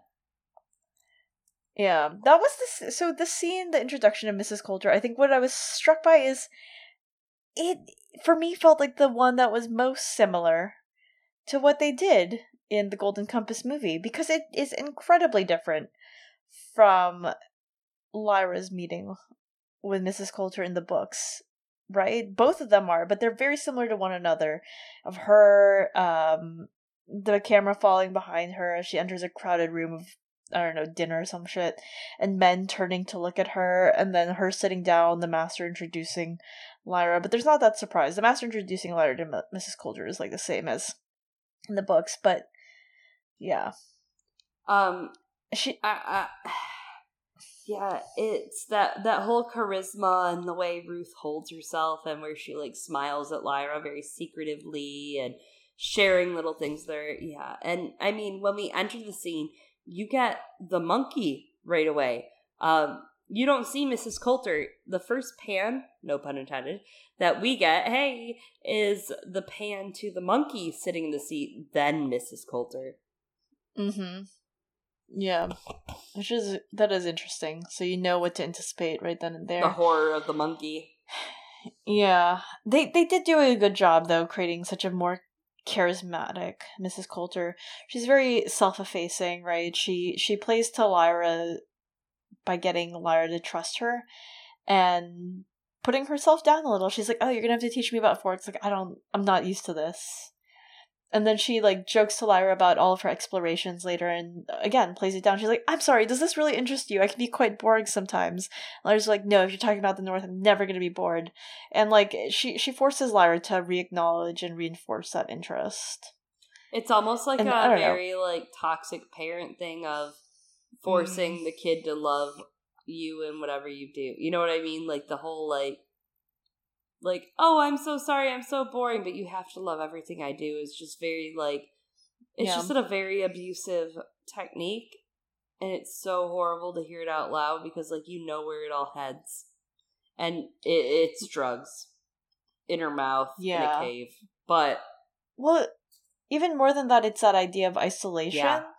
The way that Mrs. Coulter seems intent on isolating Lyra a little because A, she's taking her away. B, Ruth does an amazing job uh, in in acting these scenes, and the directing here is great because you have that high Lyra from Roger, and then it, it it cuts back to Mrs. Coulter's face, and there's like a slight pause. It's not long. It's incredibly subtle, but you can see that she's displeased by it. It doesn't even really show and register as an expression. Her face doesn't really move, but you can see it.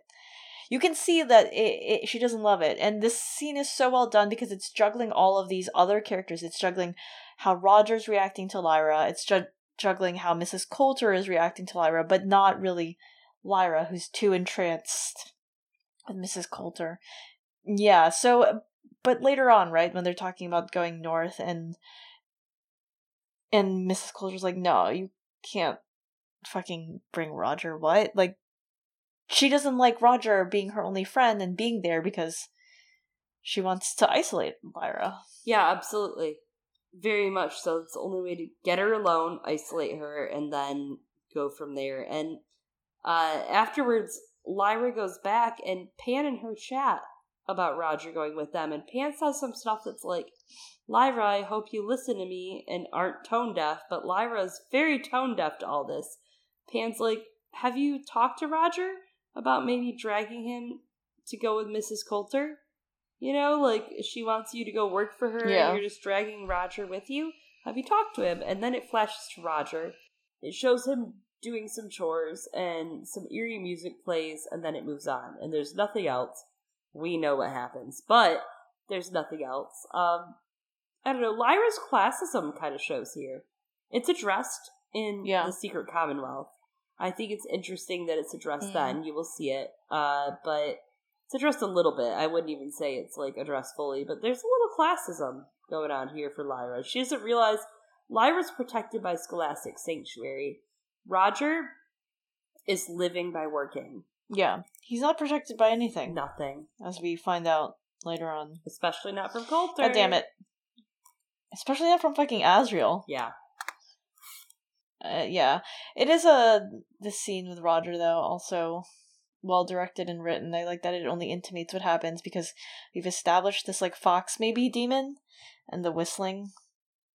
And then right after that it cuts to Tony Costa comforting Ma Costa for Billy being gone. It's an apt cut. All well structured. Yeah, it's a very quick scene, very quick, but it's sweet. I think it's important. I really love the gyptian building. I really love it. Yeah. They're doing some good character work with very little dialogue in that just by showing it. Lyra gets awakened by the librarian, not Mrs. Lonsdale, even though they already named the other housekeeper not Mrs. Lonsdale. It's stupid, it's fine, it's just right there, but we won't talk about it. Um, so the librarian wakes Lyra up and says, Hey, before you leave for the rest of your life, you should go talk to the master. Yeah. She's like, why the fuck am I being woken up this early? Bitch, yes. I feel that way. Um, so she does go do that. And the Master and Lyra have their chat. He gives her the alethiometer, which is one of six ever made, Interesting. he says. Who Yeah. wrote this? Wow, they read the books? uh, remember in the movie when they're like, there's only one left? And I'm like, literally, it's a plot point that other people have the alethiometer. Like, you don't even know how much of a plot point it is. You weren't even there yet. It is. Yeah, it was it was a big deal. Um the master tells Lyra to keep it a secret, keep it safe, and she tries to give it back immediately. Um because she's like, I don't want secrets. I'm like, okay, Lyra, yeah, right. I'm like, excuse you. Hilarious. you know, I would argue that she keeps that view pretty consistently throughout the main three books, and especially in the Secret Commonwealth when she finds out there were a bunch more Yeah. secrets that were kept from her. She's not happy about it. Um, I thought that was interesting the way they had her say, like, I don't appreciate the secrets, bitches. That's uh that's very Yeah. much so where she is at age twenty. So interesting. Mm. Yeah, they tell her though that it's for her own protection, and then he advises her to keep her own counsel. I love that. Straight from the books. Yeah. Love that. Um, yes, You know, some people are complaining about the shape of the alethiometer. You know, there there were worse things that have happened to this story. Yep, I just don't have the energy. And I'm gonna let I it go. the energy. I don't. I don't mean to be mean. I just don't have the energy anymore because I watched the movie I've several seen times that- and I came to Jesus with it. Why did that's right, I forgot you watched it several times. Like yeah. four times. I've seen I've seen the possibilities out there and I'm like, this is fine. I will let it go, yeah, actually though. Ah, okay. So, Pan is cute. Pan is cute. I've been really just appreciating how adorable he is. He was like sniffing sniffing at it and like remarking on it. I'm like, oh, small pad. I just felt good about it. I just I loved him being little, being so little and sniff No. sniff. I don't know. Pan uh, had great interactions. I look forward to that going forward. Lyra Yeah. and Pan wake up and they look for Roger and they can't find him anywhere. They go like everywhere. It Yeah. sucks. It, it's nice though. It's a subtly done thing how Lyra goes throughout Jordan to find him. Yeah, I mean, they revisit all of the places that we saw right at the beginning of the episode, which I think this makes it really well structured. Brings it together well. Uh, Yeah, it's a good tie-in. Um, and I, I like Pan saying to Lyra as they go to the crypts, like, this is the last place he'd be. And on one hand, yes, we know that Roger hated it because he was terrified of it, but also it, yes, it's literally going to be the last place he would be, uh, because he dies. Yep. Lol. God, thanks, Eliana. You're welcome. So the gyptian leaders head to the Costa boat. Uh, Faa and Coram Van Texel show up. Ma Costa refuses to believe that the gobblers are real and that Billy is out there somewhere. But John Faa tells her they are real and she knows they need to keep moving and they'll bring the children back. Yes, and we ha- we established that 16 children have been taken so far from John Faa. He says and more are being taken now, and they do a good job of establishing, all right, so we're going to go to London, and therefore creates a convergence point uh, for their storyline and Lyra's. Yeah, I like it. That's a timeline that aligns them both. Good to know for us. Yeah. So we have Mrs. Coulter and Lyra chatting about Roger's disappearance, and Mrs. Coulter calms her, telling her that she will help her find him and she has this great scene. Yeah, she's like, the gobblers have to be in London. I don't know that. I'm just telling you because I have ideas that say they're in London. and, you know, in London, there's so many kids, they can disappear like Thanos snap. Uh, like that. Yeah. I wish I were that good at snapping. Interesting enough, Coulter's not saying this because she's friends with Thanos. Oh. She's saying this because it's her that's stealing them. It's her. There's a little too much truth here. I'm like, okay, yeah. Coulter. Yeah. Especially with her being like, I won't just help, I won't just try, I'll succeed. And I'm like, okay, great, this is the worst way that we could possibly succeed. She wins, but also like, for her. Well, in terms of like finding the kids, She's yeah. great at finding them. That's true. Uh, it really weirds me out how since like our first introduction to Mrs. Coulter, she just keeps like touching Lyra's hair and face and I'm like, we've literally just met you. This I have a bubble. Everyone has a bubble. Okay. Yeah, but she's looking at her own stuff, man. Yeah. She's like, that's my hair. Those are my eyebrows. That's my face. Yeah. Weird. And Lyra consult the alethiometer, concerned about Roger, to no avail. They get nothing. Lyra confusedly says Coulter's their best chance at getting him back, right?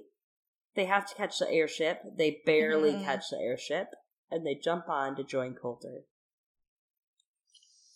I just thought the scene was fun of uh, Lyra screaming at the alethiometer like it's fucking Siri, just really drives you home. Like, Siri, tell me where Roger is. Alexa. Okay, Google, can you search for Roger? And it really just shows you the master gave her no fucking instructions on how to use this fucking knickknack. Yeah. Just good luck. Go do it. Good job. Here you go. Keep it secret. Keep, keep it safe. Secret, keep it safe. yeah. Uh, she does. Kind of. She does. Kind of. She doesn't, like, literally the monkey sees it in, like, yeah, two seconds, but. That is an interesting bit. Uh, Coulter is awaiting her on the airship when she finally gets on and she wants to start looking for Roger immediately. She's like, "We gotta find him. We gotta make a plan." And Coulter's like, "We can't talk here. Shh, it's not safe." And we'll have plenty of time to discuss this in the future. So Lyra, of course, who has just heard from a parental-ish figure, ish, it's her dad, uh, who said, "I don't have the time for you." Here's you have the time for me. So that's what she hears here. She uh starts to move her alethiometer on her hip, and the monkey is watching her. Coulter is subtly looking as well. Lyra watches out the window as the gyptians roll out at the same exact time. We get the Daenerys Targaryen music from HBO Game of Thrones that plays. Roger's in a cage under the ship, banging on the window. So this is the thing I kind of wanted to come back to, and that I realized as um, we were talking about Roger from the tweets of note earlier I think Roger's going to play a much bigger role in this storyline. We had this a separate storyline, right, with gyptians that's going to converge with Lyra's. I think we're going to get Roger and Billy aren't going to be kidnapped in the same time like in the Golden Compass movie, but I think that they will meet and converge because we've gotten so much investment on Roger's character and the fact that we get this last scene of him focusing on him in in the ship banging on the window makes me think he gets um, a little bit of that storyline and establishing instead.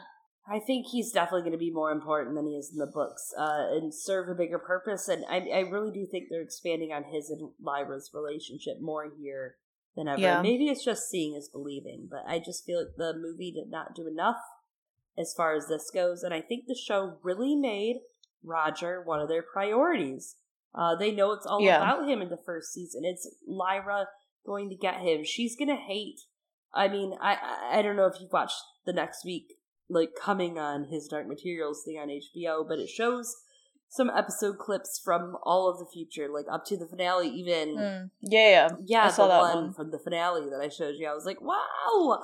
Uh, it shows all of that. So I don't know. He has to remain a big deal until then. Yeah. So I, I think that's something that's going to be an interesting adaptation that I assume we're gonna get. And so yeah, that that's this week. What uh? What do you think your biggest likes were, Eliana?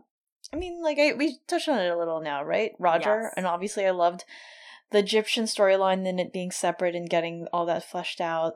And this isn't really a like, but again, I, I continue to be fascinated by how similar some of the direction and writing is in this to the way it was adapted for the Golden Compass Right, like if New Line had just let them freak. Yeah. Yeah. It, it kind of tells you, like, on one hand, it wasn't necessarily the, the choices, right? It was the execution. Yeah, that's true. Um, I like that it's on the air. I like that. I love yep. this La Belle Sauvage nod. Uh, Stelmaria is a queen. A lot of those smaller details and small scenes, like the librarian's lesson that you pointed out. The gyptian Mhm. building, the world building, they're a whole people, an actual people. Good job. They Mhm. exist. I think they've done a good job with, like, all of those things. petty dislikes uh, because I do feel like this was good. Like I said, I, it grew on me. Yeah. I think it's at like an eight point five now. It was like a seven or an eight. Uh, my petty dislikes are the monkey kind of looks like shit, and you like it, and I don't. It's alright. It looks like a monkey. I I think that the other monkey looked creepier to me, but I think I also just like I like creepy looking animals. I do think I like the other, the golden compass monkey better. Um, its mouth looks like plastic to me. I looked at the mouth after you said that. I don't get the same Okay, feeling. well, I'm right. You're wrong. I'm just kidding. I don't know. Uh, the Coulter reveal, her kidnapping kids, it was removed for that element of surprise. I don't know. We'll see. yeah. Yeah. Um, La Belle Sauvage erasure. You don't know a bunch about this yet. I know. I don't want to sound like an asshole here, but I get they want to be smart and give an Easter egg, but like, go out or don't go at all. Like, give me some Easter eggs, man. Give me Dame Hannah at dinner. Give me Mrs. Lonsdale, the housekeeper. You had a housekeeper with a name that was long, and I don't remember it, but it wasn't Lonsdale. You could have just called her Lonsdale. You didn't even have to show her face. Um, you could have brought another character from the Belle Sauvage. You could have brought a professor in who teaches Lyra in classes. Uh, there's a couple people could have brought in. That's all. It's just a bummer. It's like you guys came so. I feel like there was a lot of. I loved it, but I feel like it was very tame in some manners. I don't know as much about like what what's in La Belle Sauvage that could have been in this and what isn't. I think um I mean for context, right? They from my understanding started I don't remember if they started production on it or they got the green light for it, right? Around 2017, which is when La Belle Sauvage came out. So I think maybe they're drawing from it a little, but they don't want to put too much emphasis on it because this is a series that was literally It's you a know, classic. by 2017 yeah when the, when la belle sauvage came out the series had been wrapped Yeah. up for like 14 to 15 years and so they didn't feel it was as necessary to pull from I get that. i Um, think the context they're using it for spice and flavor but not yeah, as canon. something that they felt was important for what the his dark materials trilogy was about because it stand stood alo- on its own Yeah, for a long time I like it. I do. It's just there's you just gotta finish the book because it's just gonna make you shake your computer. Like you'll Okay. you'll be like it's fine, like I am, but also you'll be like, ah, what if? Um, there's just easier ways they could have, but I don't know. None of that compares to my only big complaint, which is Tony Makarios gets nothing. For for real. That's the part that bothered me the most. And the, again, this is another thing that the Golden Compass did the melding of Billy and Tony's characters, like you can see that that's what they're doing because they made a point to call out that Billy's demon is named Ratter. But there are a lot of reasons I don't like it. A because Billy's an adorable like little cinnamon bun. Um I just he was a very sweet boy. He had big old glasses and yeah. he just loved his family. Why? I mean Tony Tony Makarios was also sweet and I think that was what's was important about his storyline. Like here yeah, we get a lot of that dramatic pull of Billy's family looking for him and we still we're still gonna get we still got that right in the books but for tony we got a vignette of his mother of his life and i think the point of tony is it doesn't matter if his family isn't looking for him it doesn't matter that like his mother she loved him and is sad and felt like she couldn't provide for him and that's why he ran away it doesn't matter that no one was able to look out and care for him and find him what matters is his life still had value and what was done to him was unjust, regardless of whether or not anyone was looking out for him. And I think that's part of what makes it even more unjust. I think that's one of the things that this really pointed out most, right? Especially is that classism between different groups, different. You have the gyptians, mm-hmm. you have the people that are at Oxford. Um, like I said earlier, we learn about it in the Secret Commonwealth, but there is a little bit of a come to Jesus moment where Lyra's like, "Oh, money's a thing. So I like that. I'm glad. Uh, you get some fantasy authors that just don't, they ignore that kind of stuff, right? So that's important, especially for kind of a spin off story or a successor story. And they are incorporating some of this stuff, so that's kind of what makes me think that it's true. It's not just like a rando fake thing. Um, no, it's it's interesting to see these distinctions between Roger, between Billy, between Lyra, between the Magisterium, between these people. Mm-hmm. It, it gets me really interested for the weeks to come. Like I said, I don't think this could be worse at no. all. At Again, all. I've seen what bad looks like, and this is not that. What's your number? What do you give it out of ten? I don't know. I want to look at it holistically. Yeah, um, you. yeah, somewhere like in the eights, eight, eight yeah, to nine. That's where I am too. Same as you. It could be like a nine. I don't know. I just like don't think of it. I think on that scale. I I am very binary. I'm like, did I like it? Did I not? Well, I think that's a wrap, right? We uh we covered it all. We hit it all. Every single scene. This was our thorough scene by scene analysis of his dark materials. Yes. Season one, episode one, Lyra's Jordan. Thank you for everyone for tuning in, and of course, we are doing a reread of the books. We are wrapping up soon our reread of Northern Lights slash Golden Compass, and you can find that on uh, Girls Gone Canon. Uh, .podbean.com or any of the other mediums that we use iTunes, Google Play, Spotify, Stitcher, Acast. Yeah, all those. All something. Those. Probably. Yeah. And if you had an opinion about the episode, you could send us a couple things. You can send us an email at girlsgonecanon, C A N O N, at gmail.com. Let us know what you thought. Or, of course, leave us an iTunes review. It's been a while. Log on, leave us a review, hit that five star, and tell us exactly what you think. And um, we talked a lot of this episode about the movie The Golden Compass, which again, it's not a great movie, but we did it. We watched it. Um, you can check out our review of that on our Patreon for patrons five dollars and up we do special episodes. Uh, a lot of them have been around A Song of Ice and Fire because we started out uh, the fall rereading the Song of Ice and Fire books. As always, I have been one of your hosts, Chloe. And I have been another one of your hosts, Eliana.